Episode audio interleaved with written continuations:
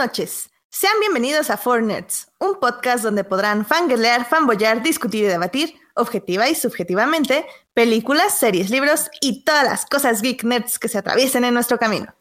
Yo soy Edith Sánchez y conmigo se encuentra Alberto Molina. Hola chicos, muy buenas noches, bienvenidos a nuestro programa número 36, donde como siempre, como cada semana, pues vamos a hacer todo lo que dice en la presentación, que vamos a fangilear, fanboyar y muchas cosas más. Y pues bueno, me da gusto estar con ustedes porque el día de hoy vuelve una invitada que pues había estado creo que solo una vez, ¿verdad, Edith? Sí, nada más una vez Una para vez. justamente fangirlear, fan- fangirlear. Fangirlear. Y pues la verdad es que me emociona mucho porque sobre todo pues con, con nuestra invitada del día de hoy, de esta noche, pues podemos platicar siempre por Twitter de muchas cosas nerds, de muchas cosas que nos gustan. Y pues dejo a Edith hacer la presentación de nuestra invitada del día de hoy. Sí, pues ya como vieron en Twitter y si nos siguen también en Facebook, eh, nuestra invitada del día de hoy es una chica con la que, como decía yo anteriormente, discutimos un buen sobre lo que era la fanfiction y lo que era el fangirl. Y definitivamente ahora no, bueno, más bien ahora no vamos a hablar de eso, pero vamos a fangirlear muchísimo sobre varias series que nos gustan y un evento que ya ha estado cubriendo esta semana, por si la siguen en, sus, en su cuenta de Twitter. Pero bueno, eh, de esto nos va a platicar más Joyce en un ratito. Joyce, ¿cómo estás? Uh, hola, hola. Muy buenas noches a todos, a su audiencia.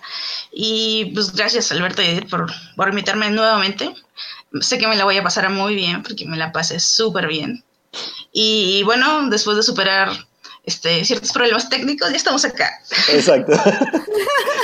Sí, porque queríamos iniciar más temprano, pero no, no quiero quemar, pero alguien se quedó dormido. calla, calla. Entonces, en lo que enviábamos señales de humo a Puebla y luego, y Sí, luego problemas eh, eh, técnicos. Estos un internets que se quedan tarde, dormidos. Poquito. Un poquito dormidos, pero bueno. Eh, ¿Les parece si ya vamos con nuestra película de la semana eh, para ya empezar a discutir todo lo que tenemos que hablar en este programa 36? Pues Vamos, vámonos, vámonos. Películas, Cine. cartelera comercial en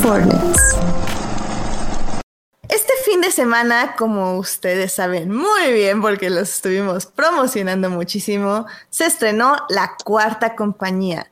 Si ustedes no estuvieron atentos el martes de la anterior semana, tuvimos un programa súper especial con los dos directores, Amir Galván y Vanessa Arriola. Ellos estuvieron aquí en nuestro programa contándonos acerca de la película, de cómo la hicieron, de sus experiencias, ya tanto como directores, tanto como directores como guionistas de la misma película. Y la verdad fue un programa muy, muy padre. eh, duró más o menos como una hora, que como siempre queríamos que durara poquito, pero pues ya nos conocen. No, no, No- no no somos podemos. incapaces de hacer un programa corto. Exacto. O Nosotros o lo hacemos bien o no lo hacemos. Exactamente. Yo, Y, yo los amo por eso, ¿eh? ah, gracias. Gracias.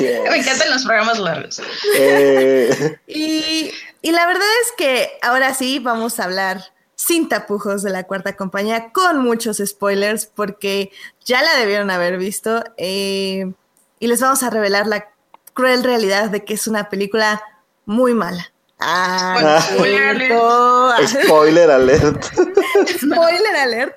No, no es cierto, pero sí hay que discutir porque sí, obviamente ninguna película es perfecta. Y si bien creo que yo tiene más pros que contras, pues vale la pena analizarla porque pues a eso nos dedicamos, ¿no?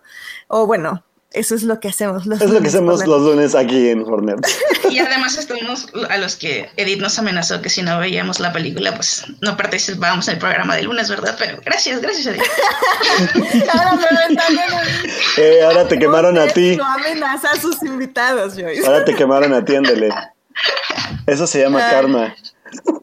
No, no es caro. Pero en fin, em, bueno, como les decíamos, eh, la película se estrenó en muchas partes de aquí de la República. En muchas partes, debo decir. debo- quiero apuntar esto porque cuando hablé con, con los directores en el programa la, la vez pasada, que bueno, que hicimos el programa especial, pues sí me preocupaba un poco como con cuánta cantidad de copias iban a lanzar la película. Ellos dijeron que con 300 copias yo la verdad creo que fue con muchísimas más porque llegó a muchísimos lugares. Entonces creo que debo por lo menos en esa parte felicitar a Cinépolis por el arriesgue que hizo para, para que pudiera llegar a más personas la película y la verdad es que creo que desde Güeros no veía algo así de inaudito en la parte de la distribución. Entonces, señores de Cinépolis sí se la rifaron. Qué bueno que hicieron que la película llegara a las más salas posibles. Y, o sea, no solo a sus salas, sino a salas de su competencia, que eso también estuvo chido. Entonces, pues, ahí mi, reconocimiento, la verdad. Sí, y, en muchos horarios. O sea, creo que eran como cuatro o cinco horarios por sala. Entonces, realmente, eh, todavía no he checado los números. He tratado como de evitar un poco eso.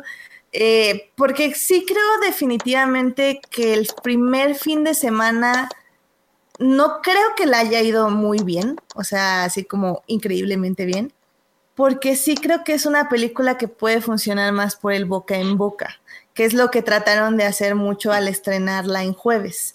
El problema, creo yo, es que regresamos un poco de Semana Santa, entonces la gente no, no quiere salir ya mucho y así. Em, ya veremos los números. Ahorita a ver si puedo investigarlos. Pero, Joyce, tú viste la película. ¿A ti qué tal te pareció? Pues mira, eh, iba como, a pesar de escuchar su programa de la semana pasada, tenía como muchas incógnitas respecto de, de la trama. Y al empezar a ver la película, este, curiosamente, esas dudas no se me disiparon de inmediato. Así, eh, fue como hasta la mitad de la película cuando dije, ok, ok, ya sé por dónde van. Y bueno, en ese sentido disfruté muchísimo la segunda parte de la película. Eh, me sentía un poco como perdida al principio en cuanto a qué historia me están contando, pero Mm, digamos que para la parte final, o sea, la verdad como que quedé muy, muy satisfecha y, yo la verdad, o sea, no sé, estoy pecando de no consumir mucho cine mexicano, pero creo que es la sensación más bonita que me ha quedado del cine mexicano en el, pues no sé, en los últimos tiempos. Eh, ¿En qué aspecto es esto? ¿Como qué, fue la trama o la producción o por qué te quedó esta sensación? Voy a decir algo igual que va a sonar muy eh, lógico viniendo de mí, pero en algún punto, o sea, como tres cuartos de la película, dije, esto debería ser una serie. o sea, me, encantó eh, lo diferente que era de otras cosas que yo había visto, ¿no? Y tenía, y que tenía muchas historias de donde tirar. O sea, me quedé yo como, en ese en ese sentido me quedé como con más ganas de, pues no sé, poder explorar a cada personaje de los perros, por ejemplo, individualmente. Y digo, esto tiene mucho de dónde cortar. Además, históricamente tiene mucho de dónde cortar. Y, me encantó esa, esa, segunda parte de la película, me encantó visualmente. O sea, en, serio yo pensaba, ay, esto, esto es, es, como si yo viera el capítulo que acaba de salir hoy de, de, la, de una serie que yo veo. O sea, me, me enganché con los personajes. Y eso para mí es lo más valioso en las historias que yo veo. Claro, sí pudiste, si no identificarte, al menos como entender sus historias, ¿no?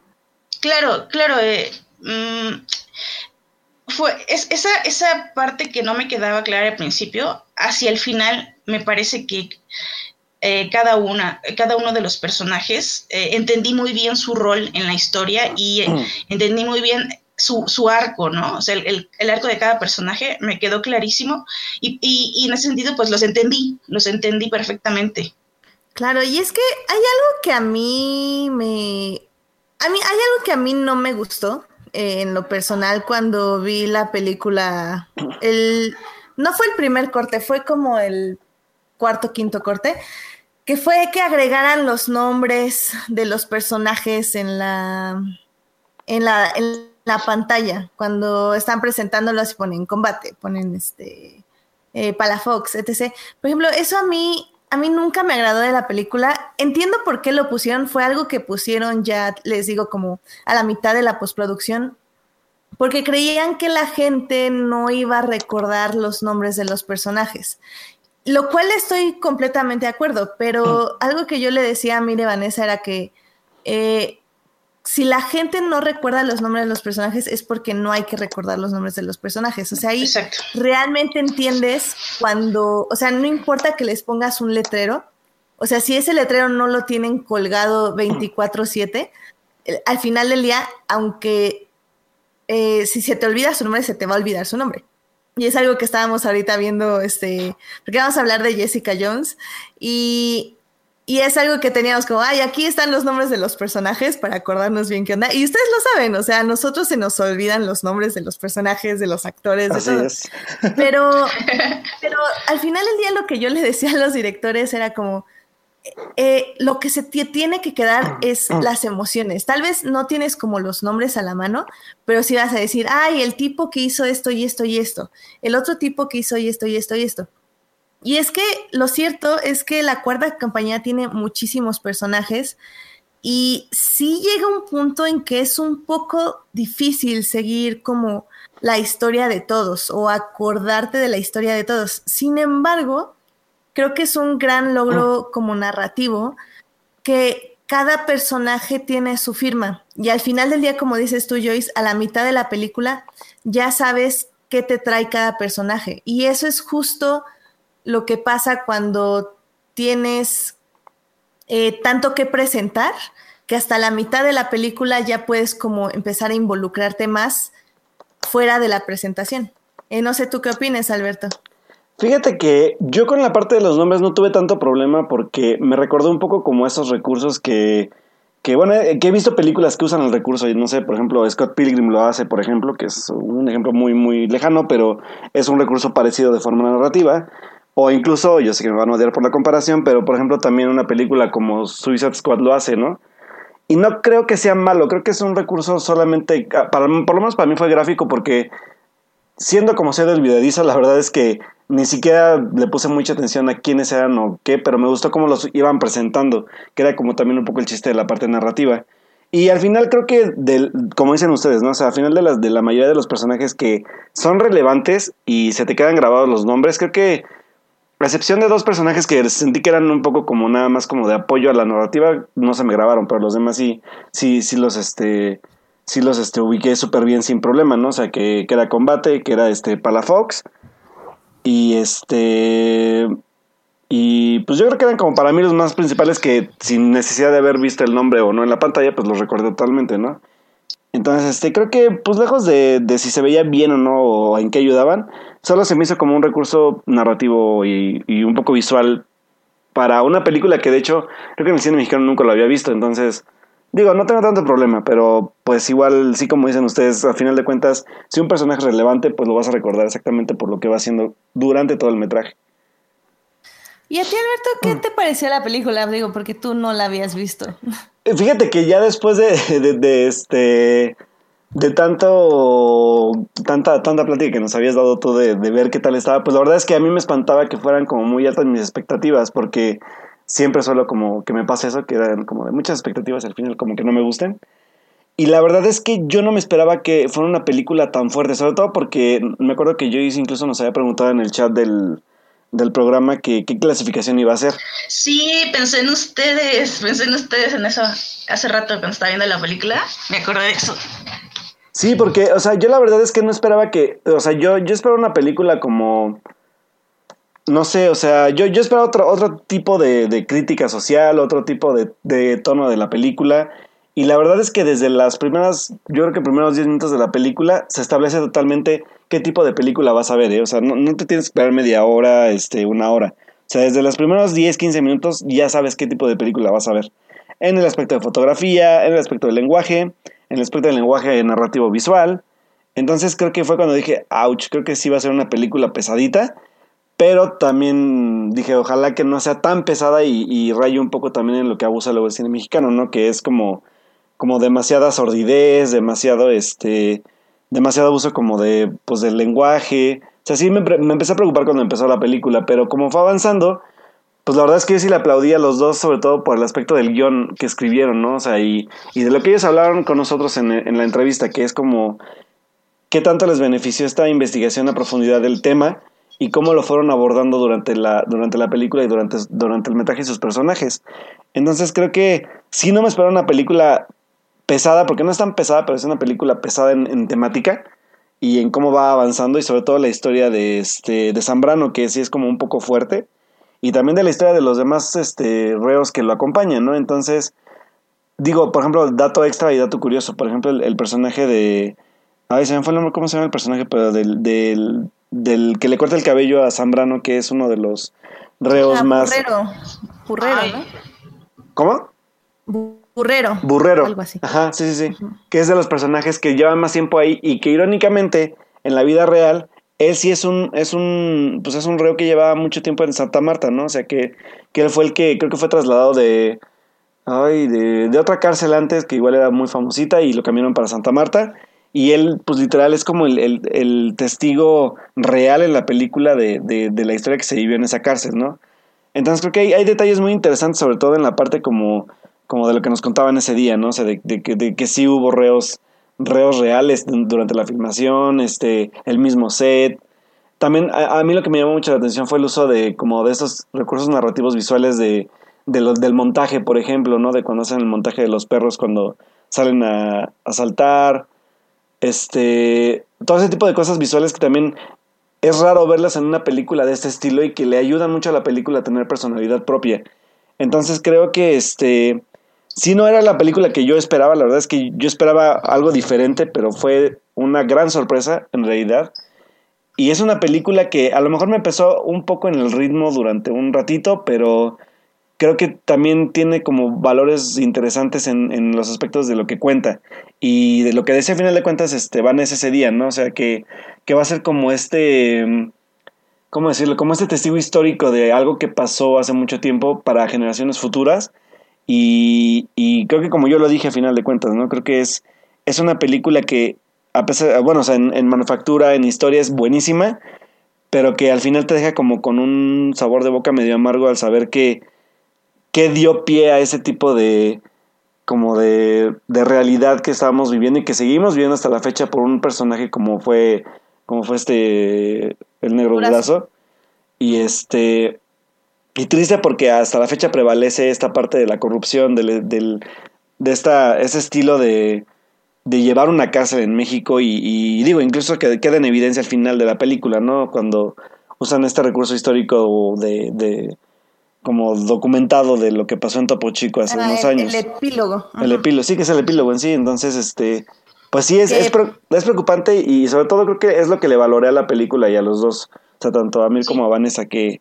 que hacen una película que, que, es, que, evidencia las cosas, o sea, que obviamente lo sabemos, pero que cómo evidencia esto en una historia como la de los perros, que fue real, y, y cómo un personaje como lo fue Durazo influyó tanto en, en, en, armar este, este sistema penitenciario que a la fecha prevalece en México y que no se ha hecho nada por cambiar. Entonces creo que la parte como de denuncias es muy, muy acertada y muy puntual, o sea, y muy actual sobre todo narrativamente, ¿no? Porque eso, o sea, coincido totalmente contigo, eso fue lo que más, eso fue lo que encontré más valor en la película, porque me parece que no se fue por el camino fácil para llegar a este, digamos, a esta parte social, ¿no? O sea, toma, toma diferentes puntos con tantas, digamos, historias internas que tiene la, la misma película eh, y todas las une y creo que eso es lo que a mí personalmente no me gustó en la primera parte que todas estas líneas como que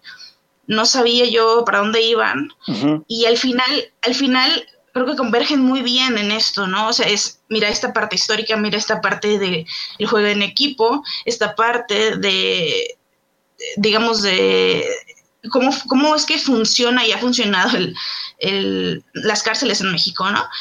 Pero además está la historia personal de cada uno de esos personajes y al final todas juntas llegan a este punto con algo que no habíamos visto, bueno, yo personalmente no había visto eh, que alguien se atreviera de esta forma a contar una historia así.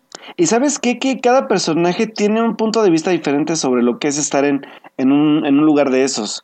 O sea, porque no todos están ahí por las razones que creemos, ¿no? O sea, digo, el, ejemplo que se me hace el más viable para, para como cambiarle un poco a la parte como del, de ser criminal o no, que, que es la historia de Palafox, que Palafox lo dice desde el inicio, ¿no? O sea, yo no tendría por qué estar aquí, ¿no? Pero su, su razón del por qué está en, en, Santa Marta es muy fuerte y también evidencia una parte también no solo sobre el lugar del, del, de, de donde está, sino también el sistema de justicia que se maneja en México. Entonces, esta parte también que tiene cada uno como del por qué llegó ahí. Digo, por ejemplo, el, el, la historia de, pues, de Zambrano, que es como esta línea de, de delincuencia que viene desde, desde que, de, y él mismo lo dice, ¿no? O sea, desde que soy joven empecé a hacer esto y nunca se me dijo nada, entonces para mí... Desde que nací, ¿no? Fue mi primer escape o algo así. Es, es, es, mi, es mi estilo de vida, ¿no? Entonces, pues sí está como muy cañón cómo te maneja cada una... Cada uno de los personajes tiene una historia diferente del por qué está y eso está bien padre. Y como dices, esto a final de cuentas convergen ya con, yo creo que como para su, ya es pasando la hora, ya es cuando ya te das cuenta del cómo van a unirse todos estos personajes al final. Y nada más, fun fact, este, todo el epílogo que vieron eh, fue agregado hace un año y medio. O sea, todos los que vieron en Morelia, la cuarta compañía, no vieron el epílogo. El epílogo fue un recurso que se eligió hacer ya después, justo para cerrar más esta idea de que estaba la película basada en hechos reales. No, y súper apuntado, la verdad. Además, lo de Topo Chico venía, acaba de pasar, ¿no? Sí es. Ah, también. Sí, la idea era que se estrenara la película justo después de que pasó lo de Topo Chico. Pero bueno, esa es otra historia. Em, y pues sí, o sea, la verdad yo ya no quiero agregar nada más porque creo que lo que ha agregado es como ya... Pues ya, o sea, ya lo he dicho mil veces, pero sí creo que definitivamente es una película así fuerte y creo que no me había dado cuenta hasta que me empezaron a llegar como todas estas este, reseñas de gente a, que, a la que se le recomendé y que fueron a verla y que sí dijeron como, wow, está muy fuerte. O hubo una amiga de mi mamá que hasta dijo que se le revolvió el estómago y así como, wow, o sea, no. O sea, no sé si soy muy cínica y por eso como que no recibí el mensaje como tan fuerte, pero, o, la vi ya tantas veces que para mí ya era más una historia de crecimiento que una historia de una realidad cruda. Pero sí, estoy de acuerdo con ustedes. Creo que, creo que la película funciona en muchos niveles y, y esos niveles son tanto de personajes como históricos, como narrativos. Y pues digo, ya para cerrar, pues la verdad es que sí, es una película que les recomendamos, que si no la pudieron ver este fin de semana, búsquenla el fin de semana que sigue. Obviamente la van a quitar de bastantes pantallas, no solo porque, bueno, creo que tiene que estar otra vez, forzosamente, por ser una película mexicana. Pero sí, no juntó mucho este fin de semana, fueron 2.5 millones, que fue muchísimo menos que lo que hizo Un lugar en silencio, que fue la película número uno de esta semana, que recaudó 41.9 millones de pesos. Que bueno, era un poco obvio porque es una película de terror y pues, a México le encantan las películas de terror y más porque dicen que es una muy buena película de terror. Sí. Entonces, este, pues sí, traten de cacharla este próximo fin de semana porque podría ser el último fin de semana si es que el efecto en boca en boca no funciona. Entonces, pues sí, pues eh, mira, yo, yo, creo, que para, para hacer una película del tipo de película que es, sobre todo porque a la gente no le gusta enfrentarse un poco a la realidad en el cine, que, que lo que sí puedo decir ya, ya habiéndola visto en, en cine y todo, es que creo que es una película, como dice Joyce, que es muy... que sabe manejar bien sus ritmos, yo creo, o sea, que que es como muy puntual en lo que va a contar y que sobre todo que es una película que se tiene que ver en cines por varias cosas, no solo por la parte que refleja la realidad, sino también por la historia de cada personaje, porque sí les voy a decir, o sea, no, no todo es drama, no todo es como esta sordidez dentro de la cárcel, sino también hay como valores importantes de la película de cada personaje. Y esta parte también, si, si les gusta como la parte del deporte y el cómo, cómo puede ser visto este tipo, este deporte que es el fútbol americano desde un punto de vista un poco más ¿cómo decirlo? Como, pues no sé, como un, un factor social, que de hecho es el factor social que, que, le agregó Durazo como de la parte de la reinserción social en México. Creo que también es un valor importante para verlo. Entonces, este, sobre todo en México, que, que es raro que, que siendo el fútbol, este, el fútbol rápido, uno de los, de los grandes eh, deportes del país, se, se haya sido este, pues el, fútbol americano como una, un reflejo de, ¿no? Entonces, digo, la película quedó en el número 10 de la, de la, de la taquilla nacional. Creo que fue a buen lugar, porque yo la verdad es que no esperaba ni que llegara al, top 10 de la taquilla. Pero yo espero que, que sí funcione un poco este boca a boca que dices tú, Edith, porque sí es como un, un aire fresco al, cine mexicano, sobre todo desde que está como, como yo lo mencioné cuando escribí la película, ¿no? Que, que, que todo este como saturación de películas de comedia que ya no están aportando nada, creo que esta es una película que aporta algo al, al cine en muchos aspectos, tanto como de producción como de historia, y que sí, yo, yo, yo sí, yo sí por lo menos creo que merece el boca a boca y que, y que espero que la gente sí hable bien de la película. De hecho, yo saliendo de la función en la que fui, hubo dos personas que sí entraron, bueno, o sea, que salieron y oí que dijeron, ¿no? O sea, de, yo dije que iba a ser otra cosa, pero sí está buena.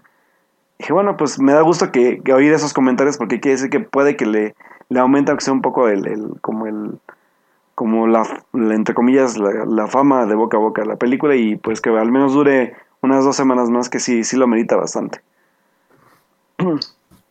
eh, tú Joyce quieres decir algo para concluir pues un poco para complementar lo que decía Alberto sobre uh, lo que tiene esta película de no, no caer en lugares comunes que a veces tiene el cine mexicano y creo que además tiene um, una herramienta como muy blockbusteriana en el sentido de cómo usar eh, las partes crudas de la película. Me parece que son las justas, las necesarias, que no, no te están como todo el tiempo así, no tienes todo el tiempo el corazón en la mano, ¿no? Eh, te deja reírte, te deja divertirte, pero te está contando algo serio. Y es otra de las cosas valiosas de la película, ¿no? O sea, no vas a salir así desgarrado del alma, pero sí te vas a quedar con, con esto en la cabeza, ¿no? Y, además, antes que nada, vas a salir contento de ver la película.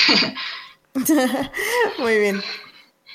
Pues sí, chicos, vayan a ver la cuarta compañía si aún no la han visto. Eh, nos comenta Alberto Morán que, que ha escuchado varias personas que no entienden de qué va la película. Uh, supongo, no sé, la verdad es que no sé cómo funciona la mente de la gente. Pero, pero sí, es que realmente no. Pues es, es, un poco la campaña, es, eso siempre ha sido un problema. ¿Sabes qué me ha dado gusto y que eso sí le aplaudo a, a Cinepolis y a la parte de la distribución del marketing? Que no sé si lo han notado, pero no se están. No están este abusando del aspecto del Ariel sino se ah, están yendo más por, por este aspecto del, del, del hashtag Somos Perros todos somos perros, que me gusta mucho ese concepto porque sí va como un poco más a lo que la película quiere decir, porque habla como de esta fraternidad dentro de la cárcel que creo que es como su punto clave de la película y del cómo detona todas las historias. Entonces creo que se me hace una campaña, no es poderosa, pero sí es una campaña para mí que es adecuada y que no se base en, en este aspecto de la gran ganadora de la y la chingada, se me hace aún mucho mejor porque quiere decir que quienes hicieron el marketing sí le quieren apostar a la historia en realidad. Sí, me parece muy bien. Pero pues pas, véanla chicos, si les gusta, pasen la voz y el segundo fin de semana va a ser igual de importante que el primero, así que pues inviten a su familia que sea menor, que no sea menor de 15 años, porque sí, la película, como decimos, tiene escenas muy fuertes, pero como también mencionaron, pues es bastante si no entretenida, eh, divertida a veces por su humor negro y, y, muy entrañable. Creo que podemos usar esa palabra en, en ciertos, en, en, un sentido al menos. Sí. Entonces, vayan a ver. Eh, Alberto, ¿tú viste alguna otra película de la que quieras hablar? Sí, sí, bueno, ya, ya les había contado que, que yo tuve la oportunidad de ver pues la, lo que es la ópera prima del actor, comediante y ahora director John Krasinski. Este, pues tuve la oportunidad de verla por adelantado la semana pasada en una función especial, el día martes, y la película se estrenó el día jueves. Entonces, de hecho, ya la pude ver otra vez porque no creí que la fuera a ver yo otra vez. Pero bueno, este, esta película de la que les hablo es la que dijo Edith hace unos minutos, que fue el lugar número uno en la taquilla nacional, que fue Un lugar en silencio que no es ópera prima. Ah, dice Alberto que no es ópera prima. ¿Por qué no es ópera prima? A ver, cuéntanos, Alberto, ¿por qué no? Según yo sé que sí. Una con Maya Rudolph, que era como una comedia eh, extraña, romántica, no recuerdo su nombre, pero sí, no, su buena prima. Ah, entonces esta es su segunda película, ¿se podría decir? Eh, sí, les dirigió Los Hollar Esa. en el 2016 y también dirigió algunos episodios de The Office. Ah, bueno, pero como película entonces, pues bueno, entonces la que dice... El- Los Hollar sería como la película. Ok. Pero digo, a final de cuentas, este, creo que... ok, muchas gracias por el dato, amigos. Yo, yo, yo sí creía que era su ópera prima, disculpen ustedes. Pues bueno, este, ¿de qué va Un lugar en silencio? La verdad es que es una película muy sencilla que maneja un poco la parte tanto del, del suspenso más que terror y un poco de ciencia ficción, donde estamos establecidos como en un futuro distópico, donde unas criaturas que no tienen la capacidad más, más que de, bueno, no tienen el sentido desarrollado más que el del oído, este, pues literal se dedicaron a cazar a la humanidad durante varios años y dejando casi desértico no solamente Estados Unidos, que es obviamente donde nos establecemos, sino varias partes del mundo. Entonces, en esa historia seguimos a una familia de cinco personas, las cuales pues tienen que sobrevivir a, a pues, y más bien sobrevivir y tratar de vivir al- a, esta como, pues como cacería que, que tienen estas criaturas que tampoco se explica bien de dónde son, pero suponemos que son como alienígenas o extraterrestres y que se han dedicado a cazar a la humanidad por, pues, por varios años y, y esto a través de su oído. O sea, si escuchan algún ruido o algo, saben que pues ya están ahí y van y pues no son nada, nada, nada lentos, van, son demasiado ágiles para cazar y pues los van matando poco a poco, ¿no? Entonces, pues la película empieza con una secuencia creo que es bastante arriesgada y atrevida, que va a detonar como en esta parte de la pérdida y del cómo una familia tiene que enfrentarse no solo a sobrevivir, sino a convivir entre ellos después de una tragedia que les sucede. Entonces, eh, tenemos pues como esta parte no solo del terror como, como gratuito, sino que busca Krasinski y la historia de, de bueno, el guion que, que, que no fue escrito por él, por él pero por, por otros dos guionistas más, tiene también como esta parte como de, de un poco del drama sobre la parte como de la unión familiar, de, de, de una familia como fragmentada, aunque no la vemos fragmentada del todo, pero que sí hay algo que entre todos como que pesa, que es esta, esta escena inicial que les digo, y el cómo se va a ir desarrollando cada personaje. Entonces, la verdad es que la película no es nada larga, dura creo que hora 40 minutos a lo mucho. Y es y lo que sí voy a decir de entrada es que yo, yo sé que va a sonar como a los que no la han visto, va a sonar como, como un poco como de, ah, entonces ¿para qué la voy a ver? Pero la verdad es que es una película muy predecible. Pero ¿qué quiero decir con que es predecible? Krasinski es, el Krasinski el guion es que es, es, es este, es yo creo que pre- predecible a propósito. Porque no busca ser como, como, como buscar la sorpresa o el susto fácil del espectador, sino más bien busca generarle tensión en base a, a un punto de, como un punto de tensión donde, ah, ya sé que va a pasar esto, pero ¿en qué momento va a pasar, no? Y esto mantiene a la sala en expectativa durante todo el metraje. Usa como diferentes elementos narrativos de, esto, de este tipo, como de, no sé, voy a poner uno, el más básico para que no sea como un spoiler. Pero hay una escena donde se levanta un, un, este, un clavo de una escalera y tú sabes que en algún momento alguien se va a clavar el clavo en el pie o se va a caer sobre él, pero no sabes cuándo. Entonces, esta tensión que te maneja como el de en qué momento va a pasar, qué va a pasar si, si, si pasa y qué va a provocar esto dentro de la narrativa que al final de cuentas pues es la premisa de que si alguien hace ruido, algo le va a pasar. Entonces, es bastante interesante y sobre todo que es una película muy peculiar porque es una película casi casi entre comillas silente porque sí se apoya de, de, de, bueno de sonidos este, ambientales de música incidental pero que solo escuchamos hablar a los protagonistas durante todo el metraje como yo creo que fácil como 20 minutos o menos. Entonces esta parte aún la hace como aún más como cómo decirlo como más retador al espectador pero que sí hay algo que creo que le valoro mucho a la película de las dos veces que ya la vi es que es una película que mantiene la sala totalmente en silencio literal, como, como, se- como dice su título, ¿no? Y creo que una película cuando logra esto en una época como ahorita donde la gente está en el celular o la gente no se calla o cualquier tipo de sonido, de distracción que haya en una sala, en esta sala se pierde totalmente y yo, yo que ya la vi dos veces, les puedo decir que es el mismo efecto en las dos veces que la he visto. O sea, la gente se mantiene expectante. La gente se mantiene expectante, no, casi casi literal no respira por estar viendo qué va a pasar. Entonces creo que es un, es un gran valor de que una película, en una película logre esto, porque les digo, no es una película que sea impredecible nada, o sea, es una película que es predecible y que maneja clichés ya del, del, del, del género, pero la, la, la, habilidad para filmar de Krasinski es muy interesante y muy, muy puntual y muy acertada en los tiempos que va manejando. O sea, no, no, se, no se extiende mucho en, en manejar mucho de suspenso, sino es la dosis exacta para que te mantenga al filo de la, del, ahora sí que literal, aunque suene cliché, al filo del asiento durante una hora cuarenta. Y creo que hay un aspecto que le va a gustar, creo que Edith, que es también como este valor de, de, tenemos a dos personajes que son el papá y el hijo menor y la mamá y la hija, que de hecho es este esta niña que vimos en, no sé si, si ustedes recuerdan o hayan visto, de hecho hablamos de ella, creo que fue este año, de la película de Wonderstruck, que está dirigida por, por Todd Haynes, y la chica que sale en la historia de, de Blanco y Negro, o la, o la de, que es como la historia previa, que se llama Millicent Simmons, la, la, chica. Yo ah, no sabía que en la vida real sí es sordomuda. O sea, apenas, apenas por, por un lugar en silencio me enteré que sí es sordomuda y, y le da un valor bien interesante a la película, la, la, niña. Y creo que está mucho mejor que en Wonderstruck, la verdad. Tiene un poco más de matices actorales, tiene como más valor sobre todo su personaje por, por cómo afecta a, a este universo donde están como involucrados los personajes.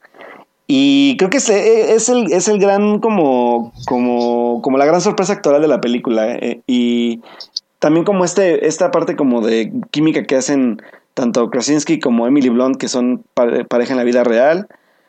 Y los, los niños que es tanto Millicent Simmons como este chico que vimos en... Ay, ¿cómo se llama esta película? Extraordinario, que es este un drama que salió con Julia Roberts y... y, y, y... No, Yupe. Noah Yupe se llama, ¿verdad? El chico. Sí. Ah, ok, bueno, pues este niño también, eh, pues, si ustedes vieron Extraordinario, se acordarán que es como un chavito súper chistoso, súper vaciado. Y en la película también estas como expresiones como de terror que hace el niño y todo son también muy, muy, muy peculiares y muy este. que tratan también como de personalidad de la película. O sea que no es la clásica cara de susto de siempre, sino que como que es como un poco jocosa, pero a la vez sí preocupante lo que te transmite cada uno de ellos. Y que la verdad es que también el elenco es, es muy, muy, muy, muy, este, como muy, hacen como una química muy, muy buena y ayuda mucho al, ritmo de la película. Entonces creo que sí, no, es, no voy a decir que es una película como, como que haya revolucionado en algo o que haya, haya cambiado algo en el, en, el, en el género de terror, pero que sí también creo que, ah, de, lo que, de lo que les iba a hablar es que también esta parte como de, de esas relaciones de padre e hijo y madre e hija, hablan también un poco de, de, de, este aspecto de como ella es sordomuda y es mujer, la parte de la supervivencia se la tienen que dejar a los hombres, por ejemplo, ¿no? Entonces está también tema de que ella, literal, te, el guion te lo dice, ¿no? O sea, es más ruda la niña que el niño para poder llevar algunas situaciones que van ocurriendo durante la película.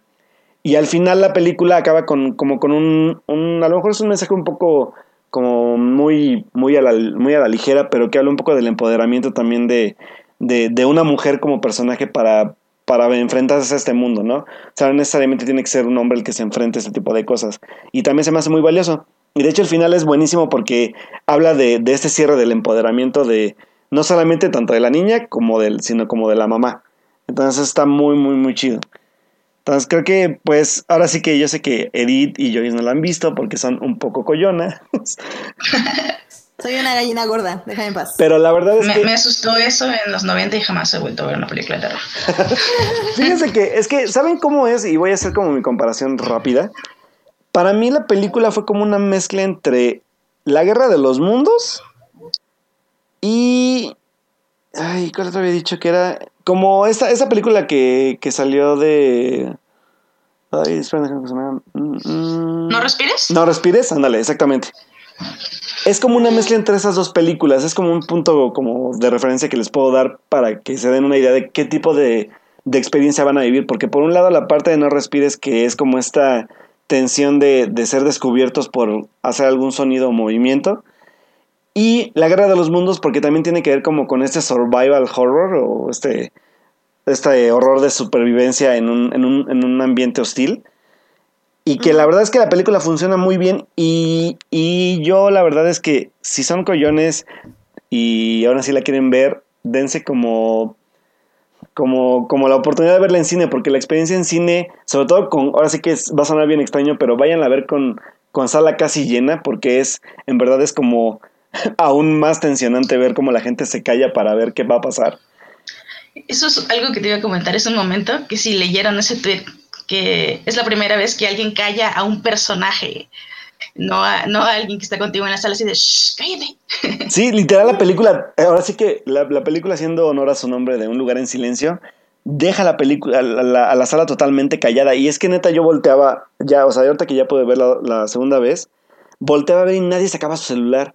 Todos estaban fijos a la pantalla. Eso es, es un gran valor de la película. Es un gran acierto, es, una, es un gran logro, por decirlo así, ¿no? Entonces, creo que se me hace una película que tiene sus, sí tiene a lo mejor, mm, como les digo yo, no es nada como fuera del otro mundo que no se haya visto, pero sí Krasinski logra un gran manejo de la atención, el manejo de cámaras, el manejo también como de personajes, que son personajes a lo mejor que son muy sencillos, pero tienen como también estos como matices de, de, de, drama que son muy buenos y que sobre todo que les digo que esta chica que es, es Millicent Simmons, que yo la verdad es que mis respetos, creo que en, en Wonderstruck no la no la ha explotado tanto Todd Haynes como se, como se pudiera imaginar, pero Krasinski sí lo logró, entonces creo que es, un, es de los grandes aciertos de la cinta. No, pues la verdad se oye muy interesante y sí, con las, todas las reviews que estaba leyendo en Twitter, sí la voy a ver. Eh, obviamente de día, obviamente en mi casa, obviamente acompañada con 20 personas. está mi equipo. ¿Eh? Eres de las mías. Yo, es lo que le dije hace rato a Alberto. Yo la voy a ver un día soleado en mi sala con alguien. Sí, no, no, yo, yo soy muy miedosa. Entonces, sí la voy a ver porque sí se escucha muy interesante. Y pues sí, la verdad es que me, tu descripción de que es como con clichés, pero aún así que funcionan, me recuerda mucho al cine de James Wan. Que es esto, por ejemplo, el conjuro, que es literal la típica película de demonios y exorcismos, pero aún así logra que con todos los clichés sorprenderte y asustarte y aportar algo nuevo al género. Entonces sí, eh, vamos a verla, definitivamente. Sí, sí, vayan a verla y pues ojalá no les den pesadillas después. Oye, una, una cosa, Alberto, nada más. Sí. Eh, yo no había leído nada sobre la niña, excepto que era sordomuda, pero sí he estado leyendo muchas cosas sobre una escena de Emily Blunt y como sé que ella es una buena actriz, ¿algo te llamó la atención o, no está para tanto? Fíjate que... Escena en latina. Ah, sí, bueno, de hecho la escena en latina sí la pasan en el tráiler, pero es toda la construcción de la escena que de hecho tiene que ver con esta parte del... Ya les spoilé, disculpen amigos, pero tiene que ver con esta parte del, del clavo en la escalera que les decía. Entonces, este. La verdad es que yo nunca había visto a Emily Blunt en un papel así, creo, ¿eh? ¿La hemos visto en algo de terror? Creo que no, ¿verdad? Ah, no, ni idea. No, la verdad es que creo que no. Y, y, y, sí está bastante interesante porque Emily Blunt. En un thriller sí, ¿no? En la de la mujer de la casa. ¿Cómo se llamaba? Se me mala con los nombres también. En un thriller sí. Mm, la verdad es que yo creo que yo, bueno, no sé si es esa, pero no la vi. Pero creo que nunca la había visto en un personaje de este tipo, pero te digo, o sea, todos los personajes están súper bien. Incluso creo que las expresiones de John Krasinski para, para, porque digo, nosotros a Krasinski yo lo he visto en la mayoría en comedias, nunca lo he visto en una película de este tipo o en, en, un drama. Y este, bueno, creo que drama sí lo había visto en uno de, de, que es una pareja y que están casados y, y se pelean. No me acuerdo cómo se llama esta película, ahorita me acuerdo, pero pero digo, de, de, ese estilo, o sea, la, forma también en que Krasinski emite como... Es que todo, todo, todo el, todo el aspecto actoral, como no les permite ser como muy expresivos con el diálogo, tienen que hacerlo a través de, de toda la parte de, la expresión corporal y de las facciones que emiten o, de, o que hacen con su gesto, ¿no? Y creo que todos, todos sin excepción, hacen un buen trabajo. Y creo que Emily Blunt, como dices tú, pues no, para mí no, no fue la excepción. O sea, creo que hace un personaje bastante funcional y que creo que es uno de los detonantes de tensión más constantes de la película, sobre todo porque Emily Blunt está embarazada. Entonces, ese es uno de los grandes efectos también de tensión para, para, para el espectador, ¿no? Que esa parte como de vulnerabilidad en la que la ponen, pero al final lo que les digo que es este cierre de empoderamiento pese a la vulnerabilidad tanto de las dos mujeres, que son la niña y la mamá, que, y que de hecho, por ejemplo, al papá, pues sí, obviamente te lo, te lo muestran como un aspecto como de, de líder de la protección de la familia, ¿no? Como el patriarca, se podría decir. Pero, por ejemplo, el niño es un niño súper collón. O sea, incluso hay una escena donde, donde Krasinski, como su papá, se lo va a llevar para enseñarle cómo defenderse de, de, ese tipo de criaturas y en este ambiente hostil en el que viven. Y el niño es como de, no, no quiero, me da miedo, ¿no? En comparación con la niña, por ejemplo, que la niña, a pesar de tener esta como, como pues, como esta, esta peculiaridad de ser sordomuda, ella sí es como, no, llévame a mí, yo quiero hacer las cosas, este, yo quiero hacer esto, yo quiero hacer el otro. Entonces, esa es la parte de empoderamiento también de la que hablaba. Entonces, también es interesante ver cómo, cómo lo van manejando durante, durante la, la trama. Muy bien. Pues yo creo que con eso ya cerramos cine entonces, al menos de que tengas algo más, Alberto. Pues no, vayan a ver. Y, debo decir que la verdad es que como ahora sí vi dos películas y, la verdad no encontré el tiempo para ver Massinger Z, pero espero poder verla en la semana para, para que podamos hablar igual de Massinger Z. No sé si ustedes son fanáticas. Sí. No. Ah, mira, ya dice, ay, tenían que haberlo visto este fin de semana. Sí, ya, yo ya la verdad es que ya no la pude ver porque, bueno, este, aproveché para ver nada más esas dos que fueron que me dio tiempo, pero sí tengo muchas ganas de ver Massinger Z. La verdad es que aparte de que he escuchado que es una buena película y que pues obviamente apela a la nostalgia de la serie, hay algunas temáticas que me están contando que son como interesantes que explora ahorita para, para las generaciones nuevas. Entonces sí me llama bastante la atención verla y ver qué es lo que va a contar ahora, ¿no? Uh. Bueno, pues entonces en eso estaremos la próxima semana. Eh, ¿Qué te parece, Alberto? Sí, ya nos vamos a series. Vámonos. Series. Televisión. Streaming. En. For Nerds. Pues la, una de las razones por las que invitamos a Joyce es porque obviamente ya saben que se me da esto mucho de los monólogos cuando hablo de series, pero esta vez no quería hacer monólogo porque eh, ya hace un mes casi, este, Netflix estrenó la segunda temporada de Jessica Jones. Eh, Jessica Jones es una serie, para los que no la conocen por alguna extraña razón, que está dentro del universo de superhéroes de Marvel en la televisión. Estos este, están compuestos, bueno, se llaman The Defenders y están compuestos por Daredevil, Luke Cage, Iron Fist y claramente Jessica Jones. Mm. Eh, esta segunda temporada se estrenó a ver, se estrenó el 8 de marzo, sí, efectivamente hace un mes. Eh, y consta de... Uh, ¿13? ¿13 episodios? Sí. Eh, sí, 13 episodios.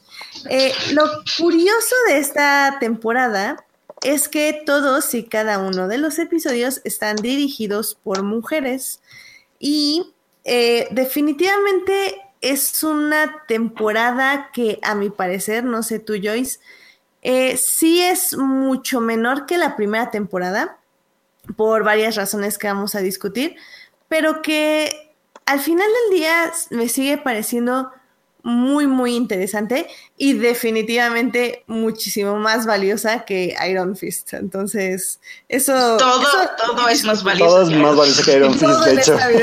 sí, estoy totalmente de acuerdo. Eh, no sé, tía, a ti, Joyce, ¿qué tal te pareció esta segunda temporada?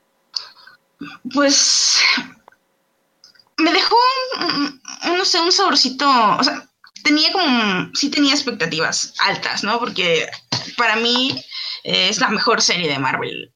Bueno, o al menos la primera temporada de Jessica Jones, me parece a mí que puso el listón para lo que es Marvel en Netflix, ¿no? Um, amé, amé la primera temporada con, todo mi corazón.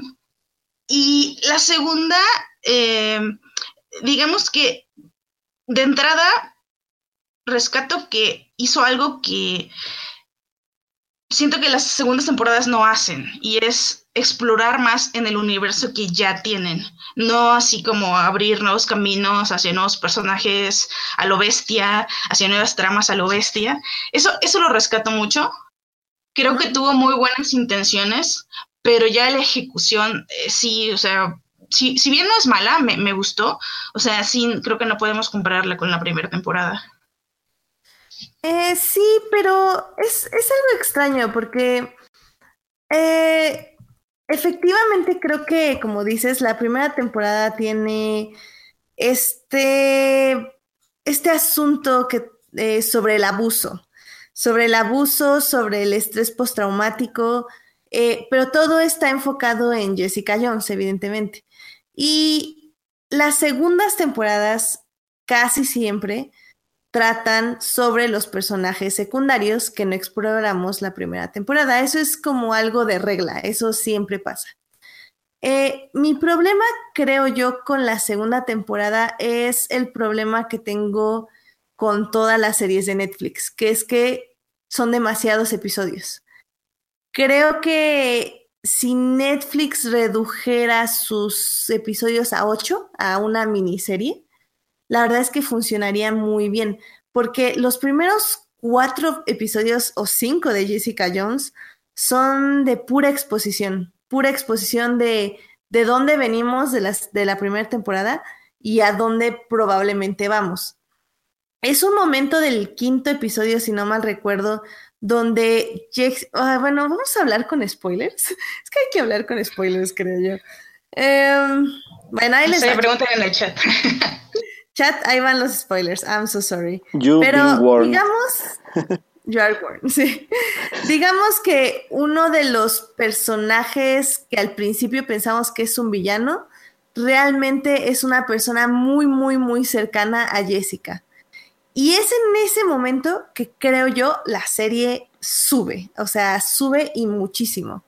Porque no solo empieza a explorar eh, temas de adicción, temas de pérdida de poder y de búsqueda de esperanza, sino también tiene este tema con justamente con Jessica acerca de qué es la maldad y cómo la maldad se manifiesta. Porque Jessica ahora, en lugar de tener este estrés postraumático de que fue violada, maltratada y abusada por un ser un ser, ahora está atormentada en cierta forma por haber matado a este ser que, que la, la, torturó durante años, en el aspecto de que todos creen que ella es un héroe por haberlo matado, por el hecho de haber matado a alguien. Y como que todos quieren que vuelva a repetir. O sea, ella no es un héroe que va a salvarte, sino una, eh, una heroína que va a matar al que te abusa lo cual a ella pues obviamente no le parece para nada. Entonces tiene como esta, este dilema eh, cuando se da cuenta de que no todo es blanco y negro, o sea, hay gente que mata porque no puede evitarlo, eh, hay, bueno, un personaje, y esto le causa a ella muchos conflictos, muchos conflictos en el aspecto de que te amo porque eres una persona muy allegada a mí, pero al mismo tiempo no puedo aceptar la conducta que estás teniendo con la sociedad y con los otros, pero sé que tus intenciones no son esas, pero tal vez sí, no sé qué hacer. Ay, y no sé, todo ese dilema moral a mí me gustó muchísimo. No sé a ti qué te pareció, Joyce. Sí, es, es, muy interesante y ahorita que lo estabas diciendo, mmm, creo yo, yo estaba pensando en otro personaje, ¿no? El del el final, el... Está, bueno, voy, spoilers, ¿no? Voy a decir, yo voy a decir Trish. Yo estaba pensando uh -huh. que ese, eso mismo pasa con Trish hacia, hacia el final. Uh -huh. y, y yo en, en ese momento me pongo en el lugar de Jessica porque no puedo no puedo con, o sea, ¿cómo es, cómo voy a convivir con el personaje de Trish yo y Jessica en la tercera en la tercera temporada después de lo que hizo, ¿no? No, yo, por yo las... no puedo. ¿Perdón? Yo no, no exactamente. Exactamente. Y es el mismo conflicto, o sea, en ese sentido es como muy meta, ¿no? es muy meta la, el, el, el cómo abre y cómo, cómo cierra la temporada. Eh, y tú como audiencia eres parte de ese juego, porque dices, no, no, pues que no puedo, no puedo perdonar a este, a este personaje. Y sabes qué? creo que lo puse por ahí en Twitter, yo amé, amé esta transición de esa escena justo en la Rueda de la Fortuna, ¿verdad? Sí se llaman Rueda de la Fortuna. Sí, la Rueda, de la, Fortuna. Corte a la escena de la tiendita de la esquina donde Jessica va a comprar una botella, ¿no? O bueno, este, quiere comprar una botella. Yo creo que solamente, o sea, hoy en día, y dime, dime eh, Deadpool, dime Wolverine, dime quien tú quieras, creo que solo Jessica Jones puede tener una transición así, de algo tan horrible que le sucede a algo casi cómico que la sigue definiendo como el personaje que es, o sea, ella sigue siendo Jessica. Eh, la última escena ya, ya la verdad no me gustó, estoy hablando de esa escena que tiene con casi familiar, pero, pero me encantó que te puedes identificar con Jessica y, y, y aunque no, aunque no no, empatices tanto a veces con ciertas decisiones que toma, la entiendes y la serie la dibuja muy bien. O sea, yo sí creo que Jessica Jones es la estrella de Jessica Jones y, entiende muy bien, o sea, para mal también, ¿no? Ahorita hablaremos de eso, pero, pero sí rescato que es una serie que entiende a su, a su personaje principal y de verdad lo agradezco porque es súper pero este, bueno, luego pasa que, que, que, no sucede, ¿no? Y entonces amé, esa transición, es de los, eh, yo creo, eh, de la televisión lo que más me ha gustado este año, o sea, esa, esa transición.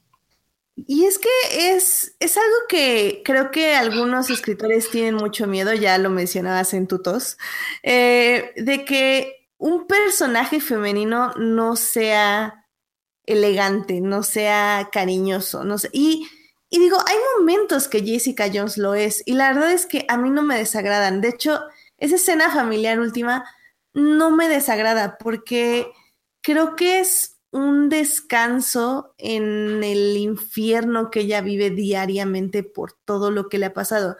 Y es que hay que dar chance a que los personajes se torturen.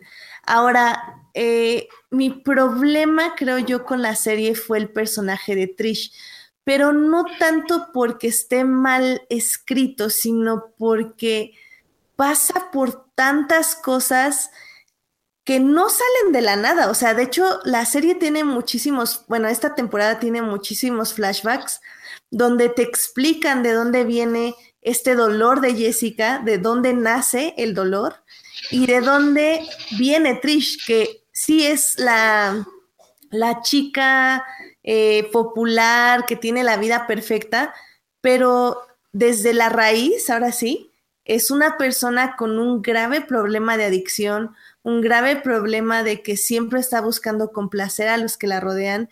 Y esto poco a poco se va, ah, bueno, y, y, a eso le sumas este admiración casi eh, compulsiva que tiene con Jessica, que poco a poco todos estos factores se van sumando para literal llegar a la escena de la rueda de la fortuna y que cometa un acto que ella cree que es heroico cuando realmente le acaba de destrozar la vida a su amiga.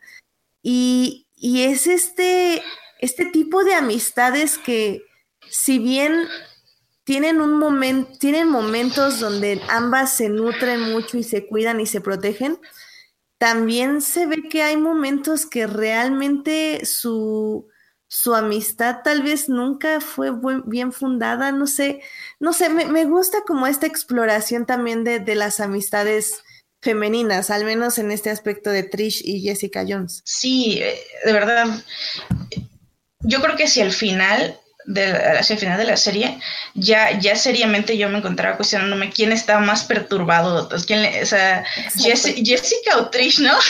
y, este, y, y como dices tú, digo yo, yo a mí no me gusta, no soy muy fan de los flashbacks, pero en esta ocasión, en esta ocasión me parece que los usaron muy bien y entendemos que mm, entendemos que lo que vemos ahora no es gratuito, o sea, tiene, tiene una lógica con, tanto con la primera temporada, con todo este asunto de, de que vemos a Kilgrave otra vez y con todo este asunto de que vemos a Patsy, ¿no? El, la, la sombra como de Trish. y, entendemos de lo que vimos la primera temporada tiene sentido con los flashbacks y por lo tanto tiene sentido lo que le pasa a los personajes. Pero, ay, Trish, yo no sé cómo va a volver de ese punto. Yo no sé cómo. Eh, es interesante porque el final, digo, eso sí se los. Eh, bueno, el final es que Trish obtiene lo que siempre quiso, lo que quiso durante toda la temporada. No, toda su vida. o toda su vida desde, desde que conoció a Jessica, básicamente. Sí, Y, y, eso me va a parecer muy interesante porque siento que la tercera temporada vamos a explorar lo que cree Trish, que es un superhéroe, y cómo Jessica va a contrastar esa visión. Entonces ahora creo que va a ser más que nada, ahora sí, de, de cómo se ayuda a los demás y cómo, cómo le haces para que tus demonios no entren, no te estorben. Porque hay una escena en Jessica Jones muy interesante que es que Trish, eh, digamos que tiene como una droga que le da como fuerza y agilidad y así, y se sube a un autobús porque piensa que un monito lo va a robar, bueno, va a saltar. Y entonces ella nada se está buscando problemas, ella nada se está como casi casi los está tratando de provocar hasta que le sale una oportunidad y ya, y, le pega a un tipo que acosa a una monita.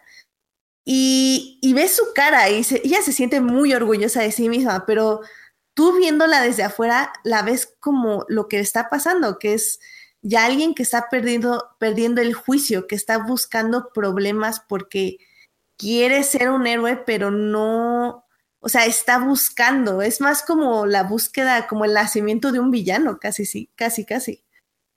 Exacto, exacto. Y, y justo en, en digamos, en, la, en, la, en el tono que tiene Jessica de ser tan, o sea, Jessica Jones como serie, de, de ser tan real, de ser tan coherente, con, por eso es mi alarma, ¿no? De diablos, ¿cómo, cómo va a regresar Trish de aquí? ¿Cómo va, cómo, cómo, vamos a recuperar a estos personajes? Y, y, lo cierto es que igual nunca los nos recuperamos, ¿no? Igual por la, no sé, por la tónica de la serie, tal vez es algo de lo que nos quiere mostrar, ¿no? Claro, y es que también hubo un personaje más que a mí me gustó mucho su, su arco narrativo, que es este la, la, actriz de Matrix. Ah, ¿cómo se llama? Se me acaba de. Eh, ah, bueno, ella Carrie y el personaje Jerry, no sé qué. Jerry, ajá. Este.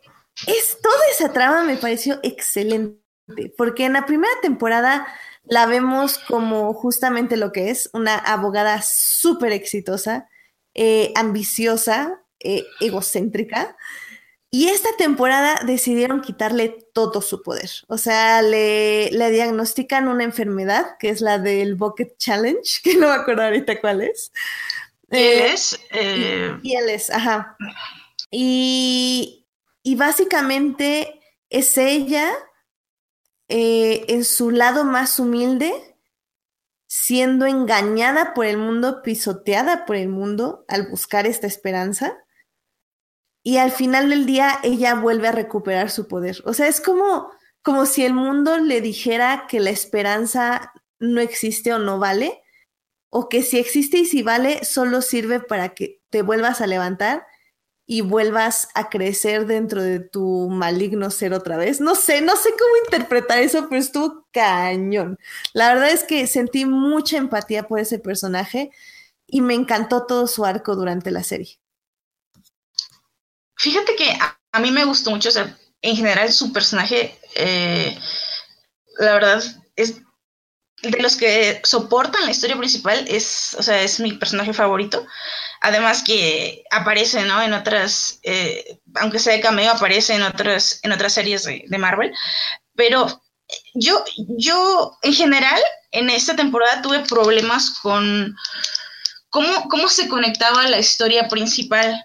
Eh, eso sí, o sea, por momentos me pareció que yo estaba viendo la cosa genial eh, que estaba sucediendo, las cosas geniales que estaban sucediendo con Jerry y las cosas que estaban sucediendo con Jessica, y no necesariamente conectadas, lo cual me molesta un poco porque digo, wow, tienes esto, esto, esto tan, tan padre que estás haciendo, y me hubiera gustado verlo más conectado con la historia principal. Yo sé que sí se entrelazan por, por la parte esta de, de laboratorio, y, pero, pero yo no lo sentí tan conectado, creo que pudieron hacer, hacerlo más. Y también con digo, si llevamos otros personajes con Malcolm y, con la misma Trish, eh, lo sentí obviamente separados de Jessica porque ya estaba en su arco este con el personaje que no, es, no has dicho su identidad, así que no le quiero decir. Eh, y, bueno, no, no disfruté esa parte. Eso, eso fue de lo que no me gustó. Mm, creo que lo pudieron haber hecho mejor para sacarle más jugo a algo que ya estaban haciendo bien, ¿no? Claro, y es que creo que lo que intentaron hacer, o, o al menos eso es lo que entendí, es que esos cuatro primeros episodios que a mí me sobran, que es mucha trama, era como, ok, vamos a investigar el origen de Jessica Jones. Ah, es este laboratorio. Ok, entonces de este laboratorio vamos a sacar todas las subhistorias ya, pero acuérdense, la base de esta historia es el laboratorio. Y tú así como, no, o sea, esa no es la base de la historia, esa fue una parte del contexto para empezar a sacar todas las tramas que siguieron, pero realmente eso no está uniendo tu historia. Y eso es un poco a lo que yo me refiero que a Netflix le sobran episodios, porque efectivamente, como dices, hay muchas partes en esta historia que es que funcionan muy bien por sí solas, pero no se sienten completas porque, bueno, eh, una es eso, mucha duración de los episodios, y dos, que es lo que se diferencia con la primera temporada, es que no hay un villano. O sea, hay muchos villanos y todos esos villanos se llaman adicciones, se llaman egocentrismo, enfermedades, se llaman este sed de sangre, sed de asesinato. Pero la primera, de sangre, sé de poder. Pero la primera temporada tenía un villano muy específico, que era David Tennant como Kilgrave. Y la verdad es que David Tennant sale en uno de estos episodios como invitado especial, ahora sí que como alucinaciones. Exactamente.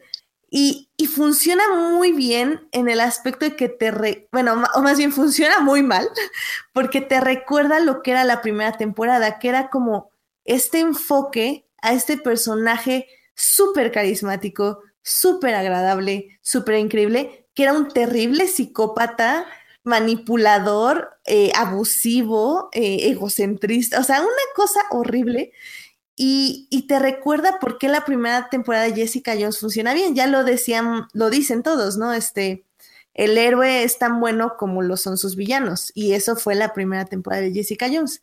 Y el problema, entre comillas, de esta temporada es que no hay un villano. Hay muchos villanos y, funcionan muy bien, pero no funcionan bien en el aspecto de que no unen toda la historia o todas las tramas. Colectivamente fallan y me pasó exactamente lo mismo. En el momento en que David Tennant apareció, dije, ay, ¿por qué no lo dejan? Ya sé, mi hermana dijo exactamente lo mismo. sí, pero... Sí, vas.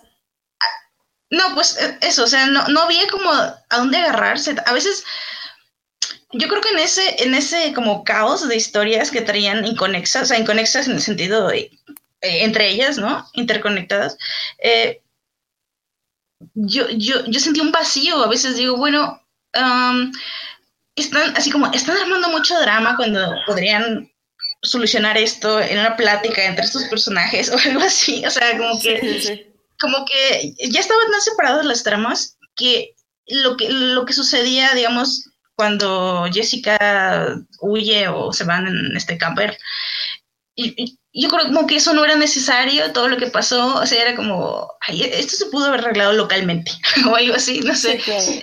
Eh, eh, eh, la, la, historia tomó caminos, pues justo eso, que no, no se necesitaban, sobraban, porque como lo dices tú muy bien, sobraban episodios. Yo, yo, al, yo en el episodio hecho ya, o sea, ya casi que, casi que quería hacer trampa y saltarme el último, porque ya estaba muy agotada. Ay, ¿cómo crees? No, no, lo hice, no lo hice. No, pero bueno, yo, yo fui al revés. O sea, los primeros cuatro creo que los vi en un periodo de dos semanas, porque justamente para mí no avanzaban. Y ya fue cuando llegamos, creo que al seis, y ya nos lo echamos en maratón, porque ya ahí sentí que ya agarró ritmo. No, no, estoy de acuerdo contigo. Solo digo que entre que no tenía mucho tiempo para verla, como que la veía en mi hora mientras comía ahí enfrente de, mi trabajo, este, o sea, como que yo ya mm, estaba harta por ese principio, no por el final, sino como que ya estaba muy, como que ya quiero saber en qué se acaba, pero eh, no, no, no me, o sea, creo que todo eso malo de los primeros capítulos para mí sí lo arrastró. O sea, no que no estuvieran buenos los últimos episodios, sino que nunca se pudo liberar por completo eh, la serie de esos, de ese, de ese mal inicio. No sé si me explico. Sí, sí, sí, sí, sí te entiendo perfectamente. Ah, sí, definitivamente Netflix debería hacer miniseries. Creo que como Defenders, que creo que sí también, que fueron ocho, ¿no? Defenders. Creo que ahí funcionó bien, aunque ahí tal vez le hubiera quitado otros dos episodios, pero eh, sí, Netflix tiene muy buenas historias, pero creo que les falta como amarrar lo narrativo, al menos la distribución de sus historias dentro de los mismos episodios. sí. Eh, creo que también, no sé si por ahí escuchaste o leíste que la actriz, eh, se me acaba de ir su nombre, la actriz que hace Jessica Jones, Kristen algo, no, estoy confundiendo. Ok, eh, ella dijo, ah, sí, ella eh, dijo que tal vez Defenders ya, o sea, que fue una vez y que no cree que vuelva a suceder. Y me llamó mucho la atención, dije, oh, ¿qué pasó aquí? Fue, fue como cuestión de, pues, no sé, de tiempos, de, de que las series no pueden estar como saliendo de sus tiempos individuales para estar haciendo algo en conjunto. Y pues sí me decepcionó porque yo ingenuamente, así hace mucho tiempo cuando se anunció que Marvel iba a tener sus series, Netflix iba a tener las series de Marvel, yo sí en mi corazón decía, ay, que hagan un cameo en Infinity Wars, algo así. Por supuesto, jamás va a suceder. Pero pues sí, yo creo que ya no, ya, ya está muy como, ya lo veo imposible. Y sería una lástima, porque sinceramente Creo que a mí lo que más me gusta de las series de CW son sus crossovers. Exacto. O sea, digo, obvio disfruto muy, mucho las series en sí, bueno, algunas de ellas, pero los crossovers son como un evento como súper padrísimo, donde justamente ves interactuando a personajes que no interactúan siempre, pero que por sus ideales y por sus historias pueden tener muchísimo en común. Y eso es algo que disfruto muchísimo de esas series de, de DC, de, de, CW. Entonces, la verdad, Defenders, que no hubiera otro Defenders, sí me dolería mucho. A pesar de que si no vuelvo a ver a, a Iron Fist en mi vida, sería yo súper feliz. Pero bueno, Todos seríamos. ¿qué le vamos a hacer, sabes? Eh, eh, ¿Tienes algo más que decir de Jessica Jones? Sino ya para pasar al siguiente tema. No, no, solo que Espero que a la larga la segunda temporada sea un puente entre algo muy bueno que viene. Sí, yo también. Eh, siento que tal vez tenían que dejar atrás a Kilgrave, porque Kilgrave fue increíble, porque David Tennant, y porque fue, o sea, de hecho terminé de ver Jessica Jones la segunda temporada y me regresé a ver algunos episodios con David Tennant, porque estaban muy fuertes y estaban muy, muy buenos. Y la verdad sí estuvo, estuvo padre. Pero sí, yo también espero en mi corazón que la tercera temporada de Jessica Jones ya retome su camino y deje un poco a Killgrave atrás. Eso, eso estaría interesante. Ojalá. Eh, pues ya nada más uh, les recuerdo rápido, hablando del universo de CW, que hoy termina Legends of Tomorrow, que sinceramente para mí sigue siendo la mejor serie del universo de CW pese a quien le pese, porque sigue siendo muy divertida, sigue teniendo el mejor desarrollo de personajes, sigue teniendo eh, las mejores tramas porque se divierten un buen. Esta, esta temporada tuvimos invitado a Constantine y creo que ya se va a quedar para la cuarta temporada. Sí, sí se queda. Entonces va a estar padre. Eh, oye, Edith, oye, Edith una pregunta sobre algo, algo que leí justo de Legends, sobre su capacidad que tiene de terminó regenerar su elenco y, creo que tiene el espíritu, o bueno, tiene todo lo bueno de Doctor Who. Sí, sí, yo creo que y de hecho, es que Doctor Who tiene sus propias historias. Pero lo que me gusta de, o sea, bueno, sus propios universos, sus propias invenciones, sus propios extraterrestres. Pero lo que me gusta de Legends es que tienen la capacidad de reutilizar muchos conceptos. O sea, creo que fue esta tercera temporada donde tuvimos nuestro Día de la Marmota, donde un personaje revive una y otra vez y una otra vez el mismo día. Y este este personaje que lo hace es un personaje nuevo que se incorpora esta temporada y lo utilizan para que ella conozca mejor a todos sus compañeros, a todo el crew. Y lo hacen de una forma súper divertida, igual que en el Día de la Marmota llega un punto que se vuelve muy depresivo y al final hay una lección de compañerismo y de, de hermandad y de familia que funciona muy bien en Legends of Tomorrow. También tuvimos nuestro episodio de homenaje a E.T., literalmente. Tuvimos nuestro episodio con Obama.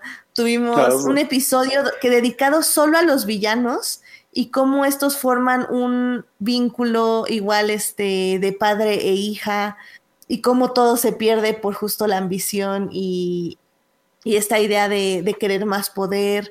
O sea, hay, hay muchas muchas venas que explorar en Legends of Tomorrow y no pasa como en The Flash que se atoran en todo es culpa de Barry Allen, una serie que ya no veo porque ya es absurda, o sea, es absurdamente aburrida. Arrow tiene una cosa ahorita que no entiendo muy bien qué quieren lograr porque básicamente están haciendo que todos tomen como un camino separado. Todos le echan la culpa a Oliver de que es un pésimo líder y hay como unas decisiones morales muy interesantes, pero que sí tengo que ver en qué acaba la serie para entender como a qué punto querían que llegáramos con todas estas decisiones. Entonces Arrow me está gustando, pero no sé a qué quieren llegar, entonces lo voy a dejar como mi opinión ya que acabe la serie. Y, y pues Supergirl, Supergirl es una cosa que tú no sé qué opines porque es... Me estás preguntando a mí qué opino de Supergirl. Ay, es que no sé qué pensar de Supergirl porque me gustan mucho algunas cosas, pero siento que desde que cambiaron de CBS a CW no entienden de qué habla Supergirl y se están perdiendo mucho en cosas que no importan. No entienden quién es Supergirl, no entienden quién es Cara. No entienden quién es Cara, no entienden quién es ¿Qué, significa Cara Danvers? Y es que la primera de la primera temporada de Supergirl lo tenía súper claro. O sea, tenía, era esta persona que quería ser una heroína, que quería inspirar a otros, pero más importante que tenía que encontrarse a sí misma dentro de este mundo. Y la segunda temporada fue un Bill Flash donde Cara solo enfrentaba al villano del día y, y pum, pum, paz, paz. Y esta tercera temporada empezó a encontrar el camino como otra vez de descubrimiento de Cara, pero la enterraron con mucho en la culpa y en el dolor de haber pedido a Monel. Luego regresa Monel, entonces ya no sabe qué hacer porque el maldito Monel es un bastardo. Y me cae muy bien su esposa, pero hijo, es que él es un idiota y lo amo y lo odio, pero bueno, ok. Uh, no, no sé, Supergirl es una de las series que creo que se echó a perder pasándose a CW, la verdad. Uh, un, programa hablamos de. Es que no voy a terminar. Si empiezo ahorita a hablar de Supergirl, no voy a terminar. Pero, Eddie, te falta Black Lightning. Oh my god, Black Lightning es la luz al final del túnel. Porque no, no, no. La verdad me está gustando muchísimo Black Lightning no solo porque empieza desde la historia ya de, que Black Lightning ya tuvo un pasado como Black Lightning, sino que es, ¿no? ya es, sino que ahora ya también se convirtió en la historia de origen de, los, de las dos hijas, de cómo se convierten en superheroínas. Entonces eso está súper padre. Eh, ya lo habíamos hablado en otro programa de Foreigners, pero un discurso racial muy fuerte, muy fuerte para hacer una serie CW. Y ojalá, ojalá que sí hagan un crossover porque Black Lightning y Oliver Queen se van a llevar muy bien, la verdad. Ah, voy a adelantarme un poco, creo, de lo, algo que íbamos a hablar, pero el fin de semana la actriz que hace a Thunder, la, una de las hijas de Black Lightning, le preguntaron eh, ¿qué tal un crossover con, con, no sé, con la Tierra Tierra 1? ah, no, le preguntaron sobre Supergirl. Le dijo, pues no sé, Supergirl va a venir a, Fairland, así como, o sea, nosotros, o sea, nosotros tienen mejores ratings. Este, sí, sí, O sea, ya, ya, este, esta chava sabe que, pues, no, ella no tiene por qué ir a visitar este National City, ¿no? O sea, si quieren, es sobre el que vayan, ¿no? Este, me parece genial, genial, y, creo que esta serie se merece muchísimo más atención de la que está teniendo, porque en verdad es una serie mucho más madura que el resto de las series de la Roberts en muchos sentidos y mucho mejor tratada, o sea, con mucha más responsabilidad, eh, también mejor narrada la mayoría de las veces. Yo creo que si no están viendo Black Lightning, por favor vayan a verla ahorita que se termine Fortnite o mañana. No, y, está en Netflix. O sea, pueden verla eh, unas, con una semana de retraso, pero pues la verdad es que vale la pena. O sea, no tienen que ni, buscarla ilegalmente, pueden verla en Netflix. Y sí, estoy completamente de acuerdo contigo. Tiene una pizca de ese drama exagerado telenovelesco, pero sinceramente todos los personajes son muy interesantes. Empiezan siendo como muy sencillos, pero la verdad es que tienen capas que se tienen que ir explorando, aunque todos están como en su rol, o sea, no van a salir de lo que son, pero las situaciones en las que los están poniendo, la verdad se me hacen súper interesantes, con unos dilemas muy fuertes y pues sí, del crecimiento y el nacimiento de los héroes. Entonces, vayan a ver Black Lightning, chicos, porque está muy padre. Eh, pues ya nada más para casi cerrar este, esta sección. Eh, Tú, este, Joyce, estuviste cubriendo una, un evento que no creo que nuestros escuchas sepan, que se llama el Clexacon de 2018.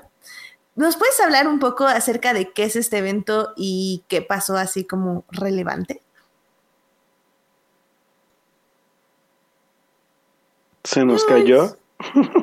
No, Joyce, cuéntame. Íbamos tan bien. Aquí estoy, aquí estoy. Ah, ya. Lo siento, Íbamos tan bien.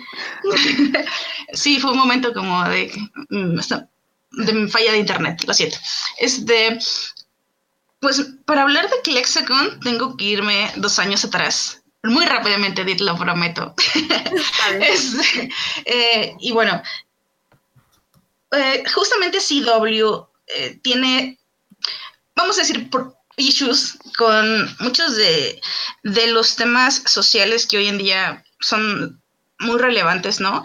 Eh, de hablar con diversidad, de hablar eh, con inclusión, pero sobre todo CW juega un papel importante porque por la audiencia a la que le tira, ¿no? O sea, y son, son jóvenes, eh, jóvenes que, que buscan justamente verse reflejados en esta cadena. Por esto mismo, CW tiene muchas, muchas polémicas, casi, casi que todos los días, porque no, no ejecutan de la mejor manera estas, estas historias, estos puntos de vista sociales, de los cuales ellos mismos se, promueven, ¿no? Como, como, no, es que, es que mi serie pues, tiene diversidad y tiene personajes con minorías, ¿no? Y, la suelen regar a menudo. Eh, hace dos años fue como eh, la gotita que derramó el vaso y del vaso cayó una, una pues no sé, un, océano entero. Mm, por un asunto que creo que ya hemos hablado la vez pasada, cuando vine a hablar de fanfiction, de Bury Your Gaze. Your eh, básicamente, CW hizo toda una campaña de publicidad alrededor de un personaje LGBT femenino y prometió muchas cosas y al final mató a este personaje de la peor manera. Ese personaje... Estoy conteniendo las lágrimas. Este, este personaje era Alexa de la serie innombrable de Hundred y este... Mm, fue, no sé ni cómo empezar a explicar, este, fue toda una revolución en internet, o sea, trending topic por meses. Lexa de Ser Better, LGBT fans de Ser, Better. Y a partir de este, o sea, chicos, Internet sí sirve para hacer cosas chidas.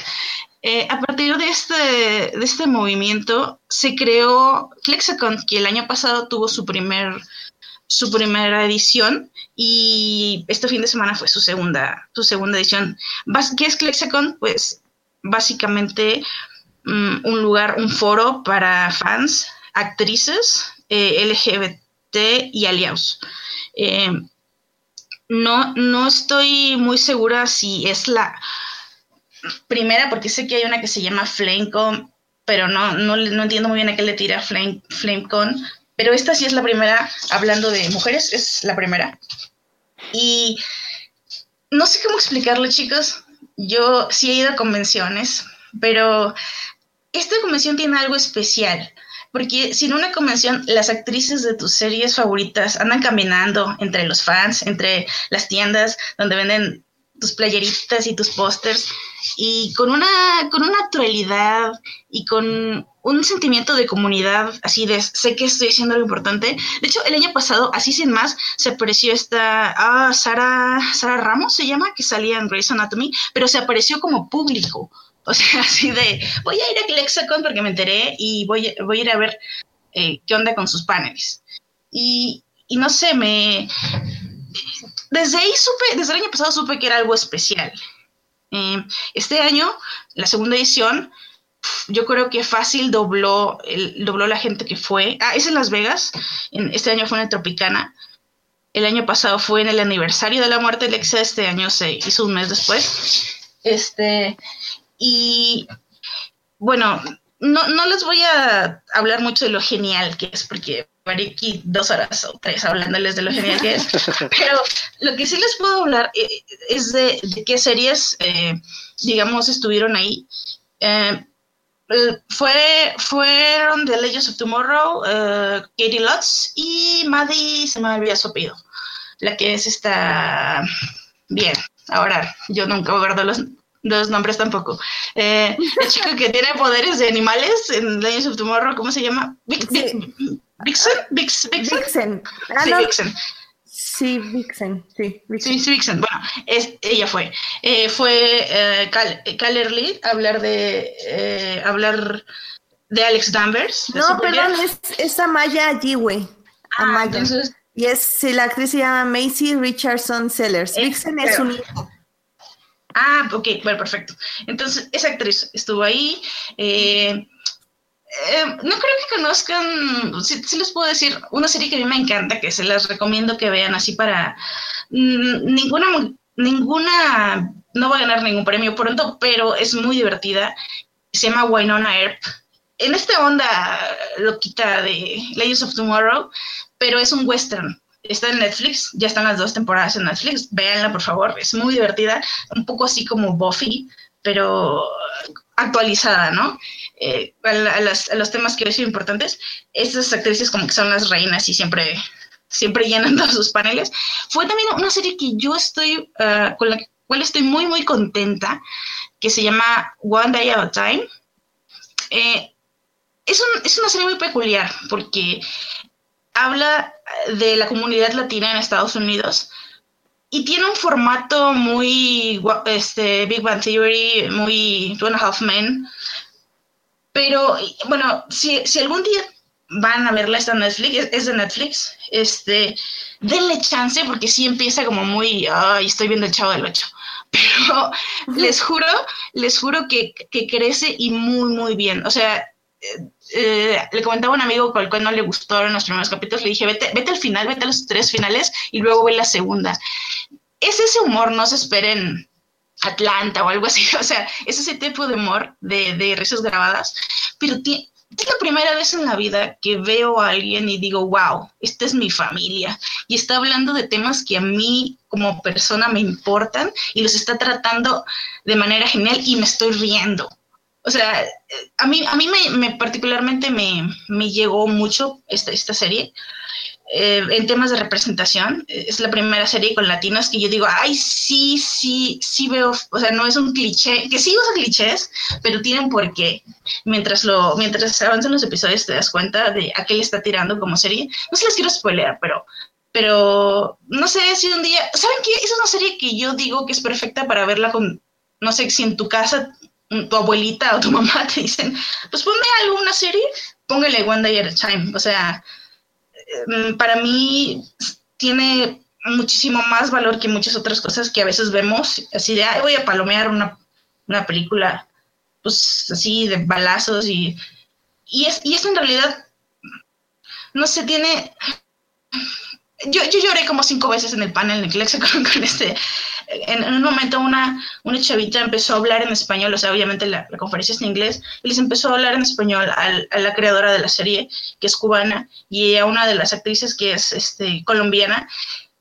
Y la chica estaba llorando porque sí que era la primera vez que, se veía a sí misma en una pantalla. Y, y no sé, esta, esta serie usa terminología como white passing, no sé si alguna vez han utilizado ese, escuchado ese término, que es un latino que pasa por blanco en Estados Unidos. Este, tiene temas de terminología de como alguien no binario, como eh, tiene, tiene muchas cosas que hoy en día son muy relevantes, como en, muchos temas. Habla también de, estrés postraumático de una de, de, guerra, de alguien que estuvo en la guerra, pero de una manera muy, por un lado pareciera muy light, y por otro, eh, en realidad te está contando cosas que ninguna otra serie te ha contado, ¿no? Como que es un latino que tiene estrés postraumático, un latino que, que, fue a luchar una guerra, este, no sé, es, es, es, para mí tiene un chorro de puntos así súper importantes que la hacen como estar aparte, mm, más allá de, de qué tono de comedia maneje. Entonces yo la recomiendo que le den una chicada.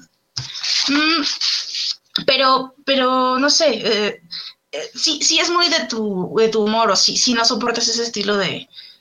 Si, si, no, si no soportas ese estilo de narrativa, tal vez no les guste, pero denme una oportunidad, en serio. Este, creo que necesitamos más contenidos así. Creo que, y además estoy convencida de que después de One Day at a Time van a venir otras cosas, mejores obviamente, porque One Day at a Time les, les abrió camino. No sé, es, es una serie muy interesante. no, sí, ya, ya la busqué en Netflix, efectivamente ahí está. digo, pues si dudaban de Joyce, ya se lo Oye, ¿qué quisiste decir? Es que, tenía que entrarla a mi lista para justo likearla de una vez, si no luego se me va. Y también ya puse Winona Earp, a ver qué tal está. Eh, Joyce, que eh, digo, entiendo que este panel de One Day, One Day at a Time te gustó muchísimo, pero así, danos tus tres paneles que tenemos que buscar. Así que tú crees que hayan sido como los más relevantes en sí en el Clexacon.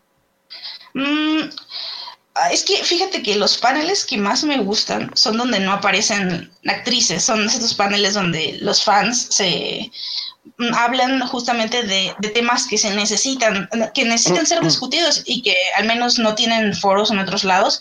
Entonces yo, el de ética en, es que no recuerdo cómo se llama, aquí lo tengo, espera, aquí lo tengo, es Ethics in Media me parece el título, ese, eh, ese fue el primer día, ahora ese está en Periscope, estoy esperando que alguien lo, que alguien lo pueda subir a YouTube y ya yo daré, ah, se llama The Responsibility of Media Makers. Este, está en Periscope.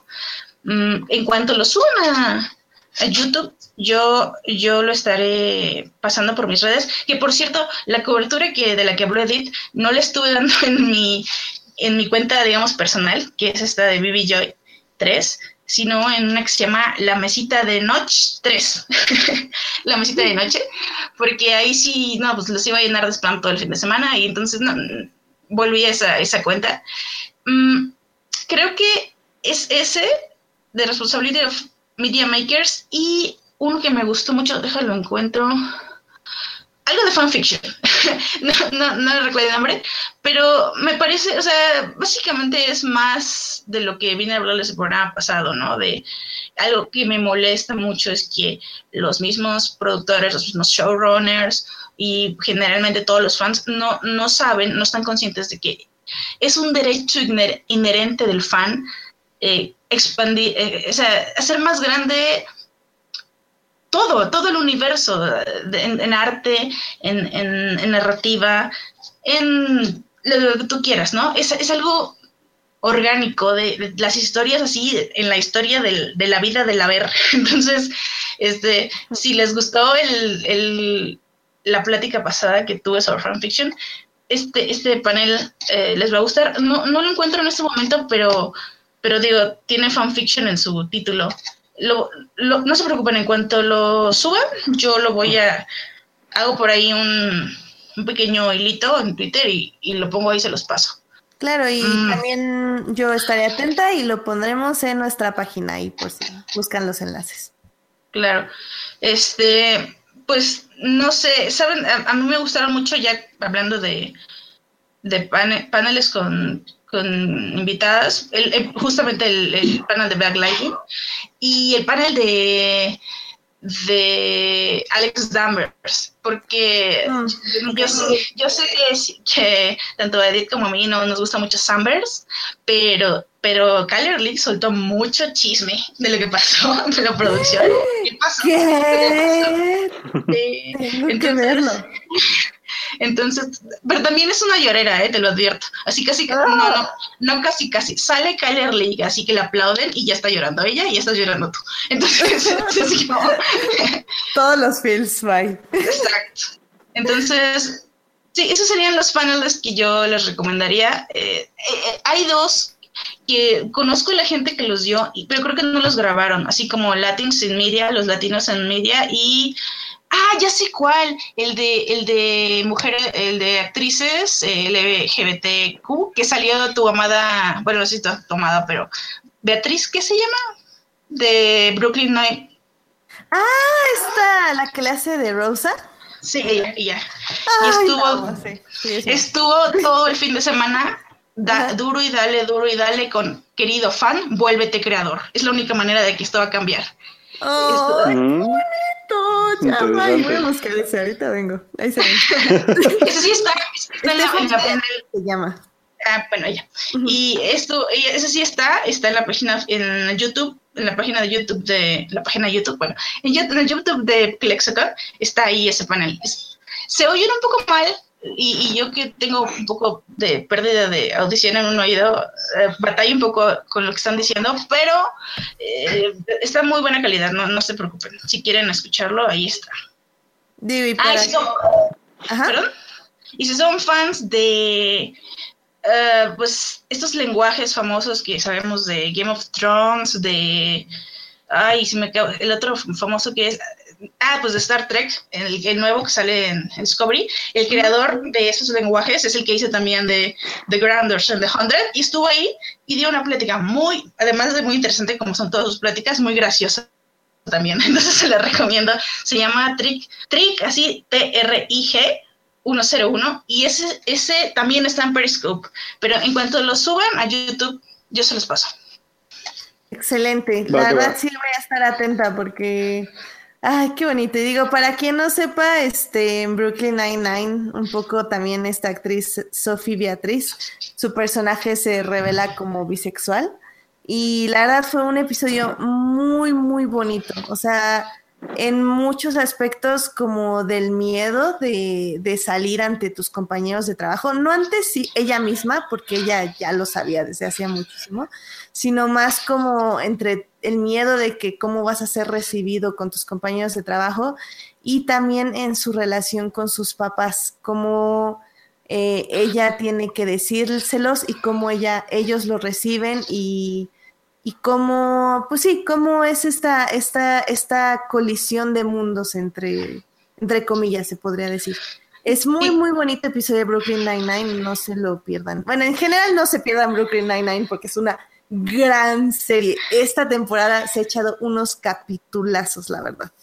Y, justo sobre eso, ella hace una confesión eh, que fue a través de su mismo personaje que ella, ella, no sé cómo, o sea, eh, tuvo una, se aceptó a sí misma, ¿no? Por su personaje y, por eso, no sé, esto es un llorar con todos estos paneles, la verdad, no te voy a mentir. yo es llorar y llorar.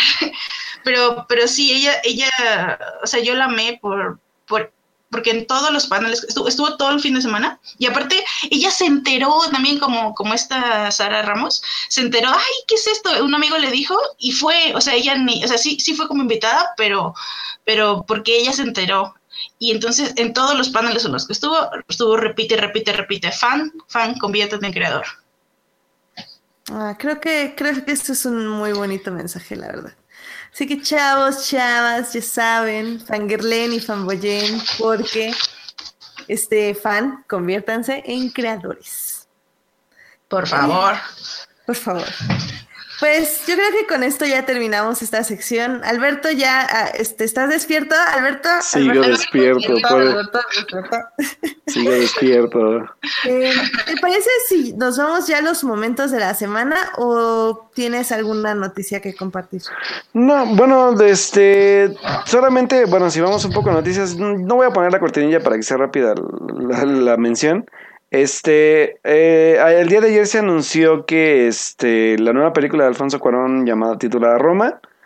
Uh, eh, drama. Ese, sí, es un dramón porque eh, tiene que ver con este aspecto de que Cannes no la acepta en su en su competencia porque será Netflix quien haya, quien compró los derechos de bueno más bien es Netflix quien compró los derechos de la película lo que me queda a mí en cuestión y que no logro entender todavía de ese drama completo es si Cuarón va a lanzar la película en Netflix solamente o solamente Netflix va a distribuirla en cines o solamente va a ser para, para otros países y en, México consiguió otra distribuidora.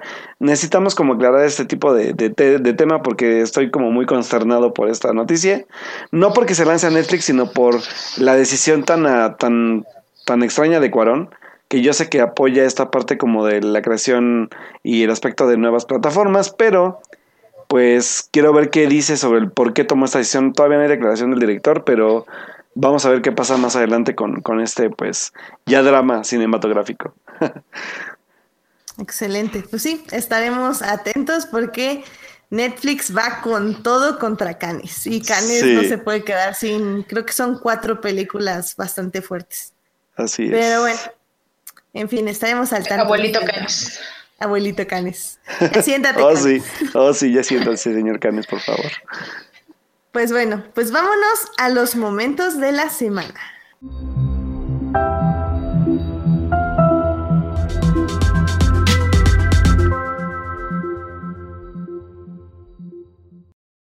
Joyce, no sé si tú ya tengas tu momento de la semana preparado. Pues es que mi momento de la semana fue todo el fin de semana. No, ya sé, ya sé cuál es mi momento de la semana.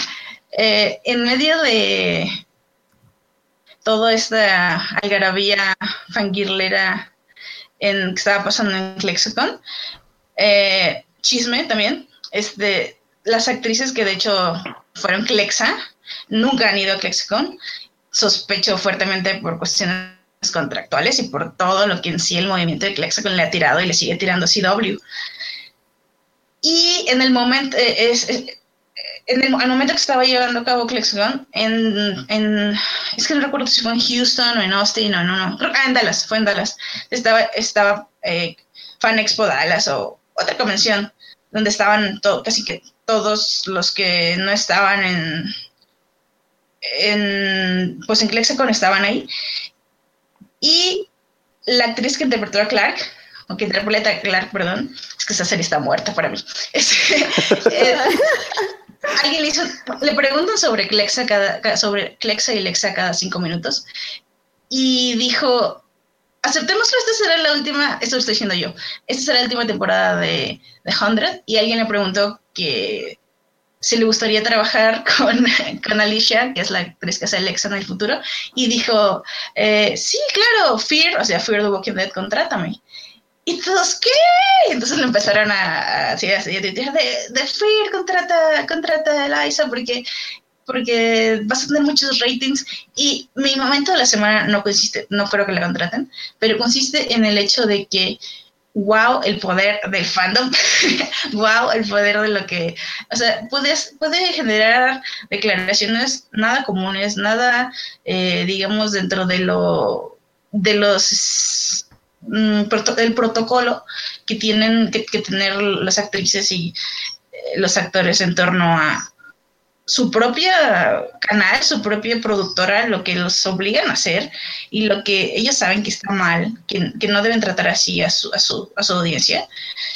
Y no sé, me parece, o sea, me parece tan, tan poderoso lo, que sucede, lo que sucedió este fin de semana. En general lo que pasa con los fans, pero este fin de semana me, me llené así como de, de hype y de energía, de wow, el fandom es poderoso.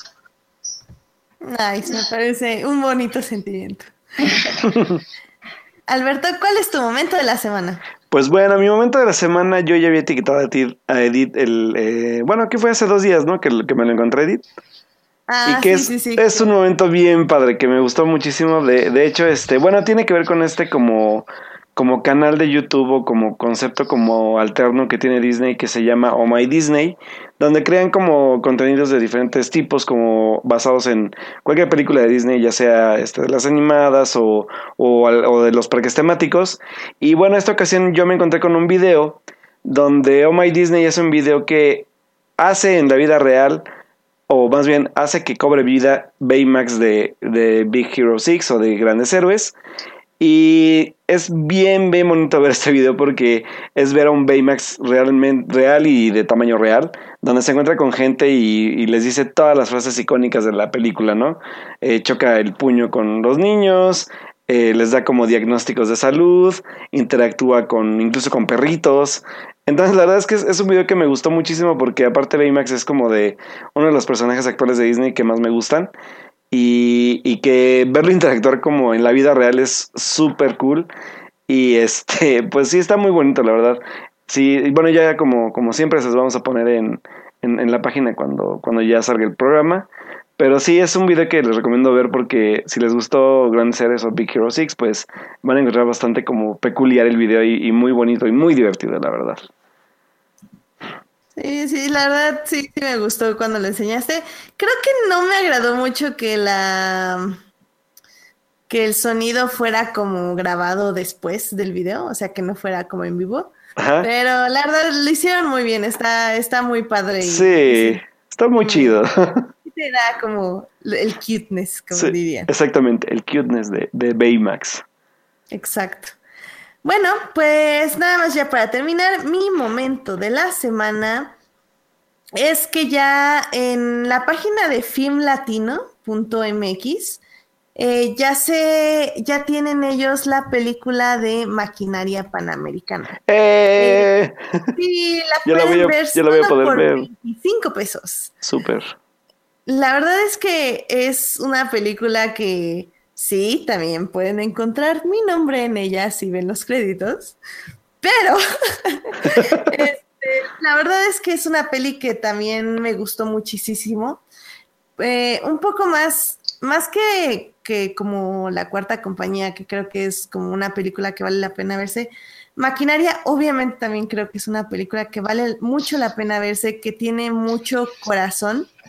Pero más que nada, a mí me gusta mucho porque eh, justo cuando empezó a salir en festivales, muchos, muchos países decían que era como surrealista. La describían como una película surrealista de la, la mm, ay, ¿cómo se dice? De, de la clase trabajadora de México.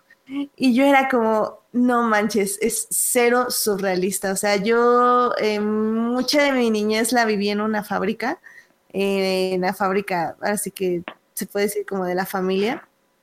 Y, y no manches, o sea, la gente era así, la gente hace todo lo que pasa en la película, reacciona exactamente como reacciona en la película. Y también me gusta mucho porque es una historia acerca de la, uh, ¿cómo se dice? Grief, um, de, cómo conllevar la pérdida de una persona que significa para ti básicamente todo. En este caso es el jefe que te da todo tu sustento y básicamente que gracias a él tienes un trabajo, porque bueno, un poco la trama es eso, se muere el, el jefe de una, una, empresa que hace maquinaria y, y, pues básicamente todos los empleados se quedan sin trabajo ese mismo día porque la empresa ya estaba en bancarrota. Entonces deciden, eh, eh, un, el contador les dice como, oigan, ¿saben qué? Es que hay dinero escondido en alguna parte de todos estos documentos, hay que encontrarlo. Entonces se encierran en la fábrica y es básicamente cómo viven todos esta pérdida dentro de la fábrica encerrados. Eh, algunos sí se ponen a buscar este supuesto dinero, otros ya empiezan a hacer como fiestas para emborracharse, otros empiezan a destruir cosas. Entonces, la verdad es que es algo como, es otra fase de los mexicanos, de nosotros, este, como, como gente, como, como, no sé, comunidad. Y aparte es, es justo esta comunidad Godín, que cómo viven o vivimos este, dentro de una empresa y bueno, más bien viven, porque creo que a nosotros millennials ya no nos va a tocar mucho esto de vivir 20 años en una empresa, o sea, trabajar 20 años en una empresa y, y cómo la haces parte de tu vida y es parte de ti. Y cuando la pierdes, pues pierdes todo, ¿no?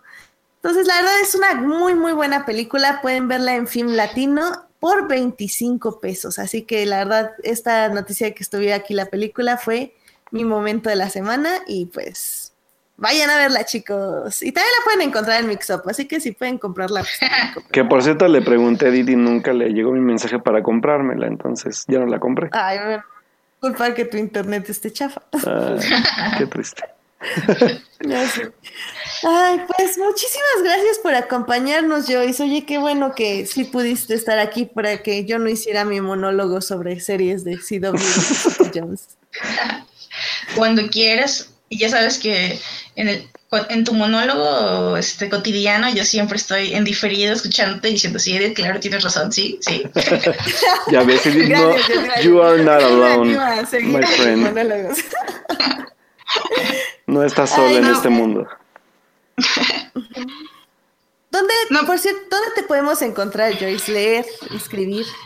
Sí, este, acabo de, Alberto sabe bien la historia, acabo de dejar un, trabajo que básicamente consumía mi alma y ya, yo ya tengo tiempo y de hecho tengo varios textos, textos, este, eh, que tengo que subir a mi blog que es lamesita.tumblr.com.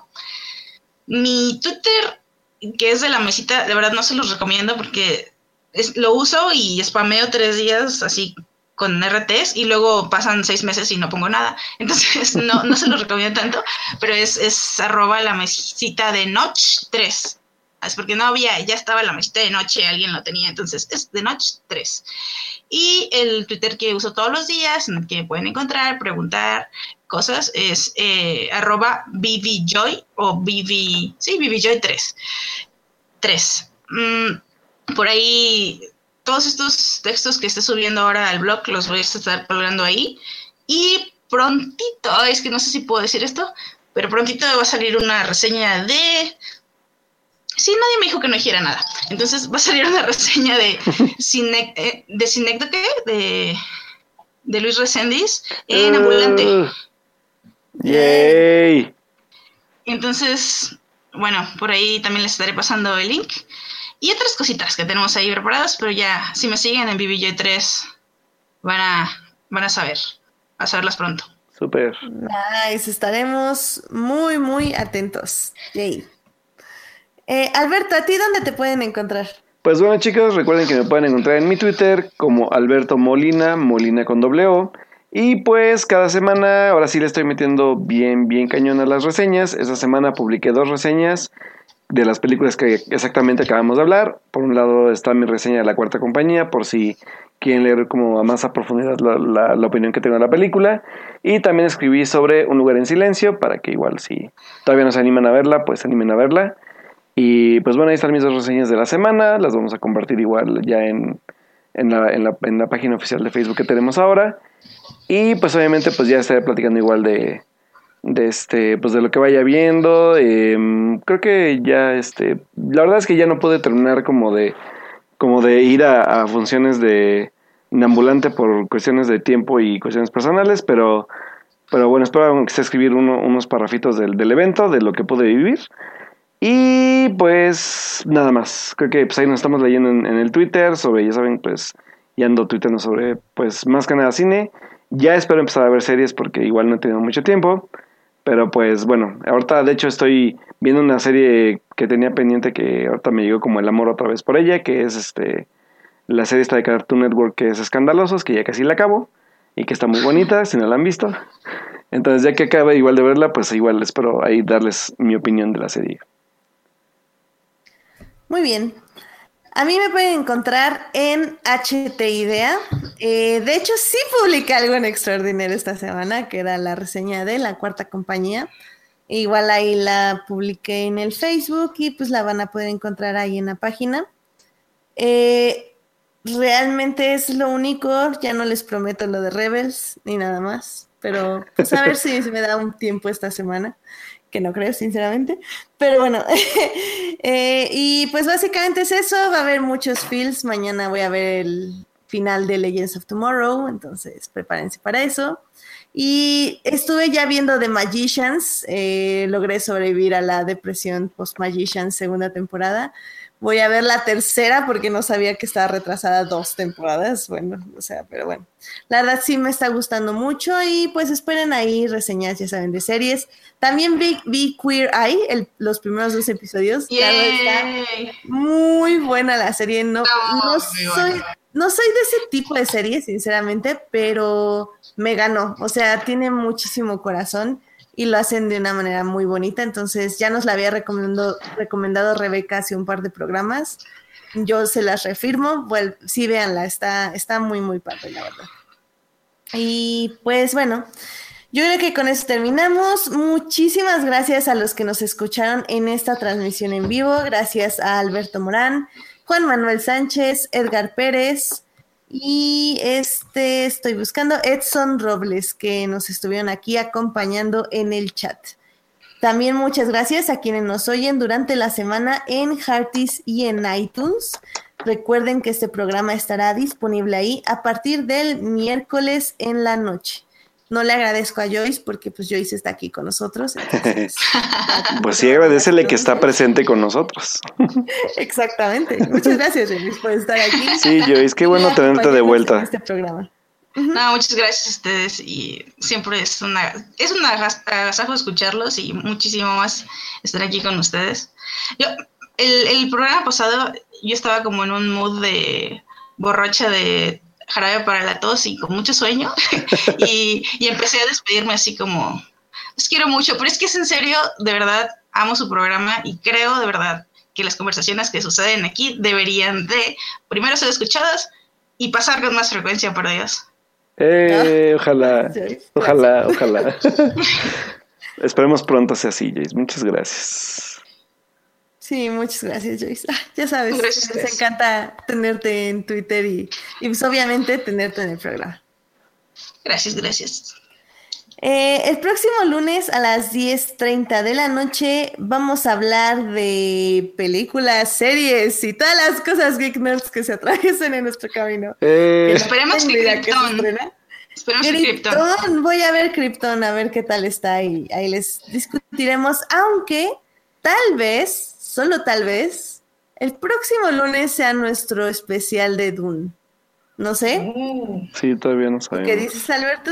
Vamos a hablarle a nuestro invitado especial, que tenemos, vamos a tener un nuevo invitado especial. Sí, sería interesante hablar de Dune, ¿eh? Ya, qué bueno que me dices para irme preparando yo también. Sí, sí, sí, vamos, les avisamos en Twitter para que vayan a ver la película de David Lynch y nos puedan acompañar en esta conversación de literatura y de televisión. Y por cierto, chicas, ¿ya tienen sus boletos de Avengers Infinity War?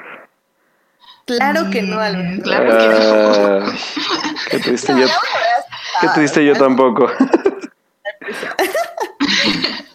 bueno, pues muchísimas gracias por escucharnos. Que tengan una linda semana. Adiós, gracias Joyce. Bye. Bye. Gracias a ustedes. Bye.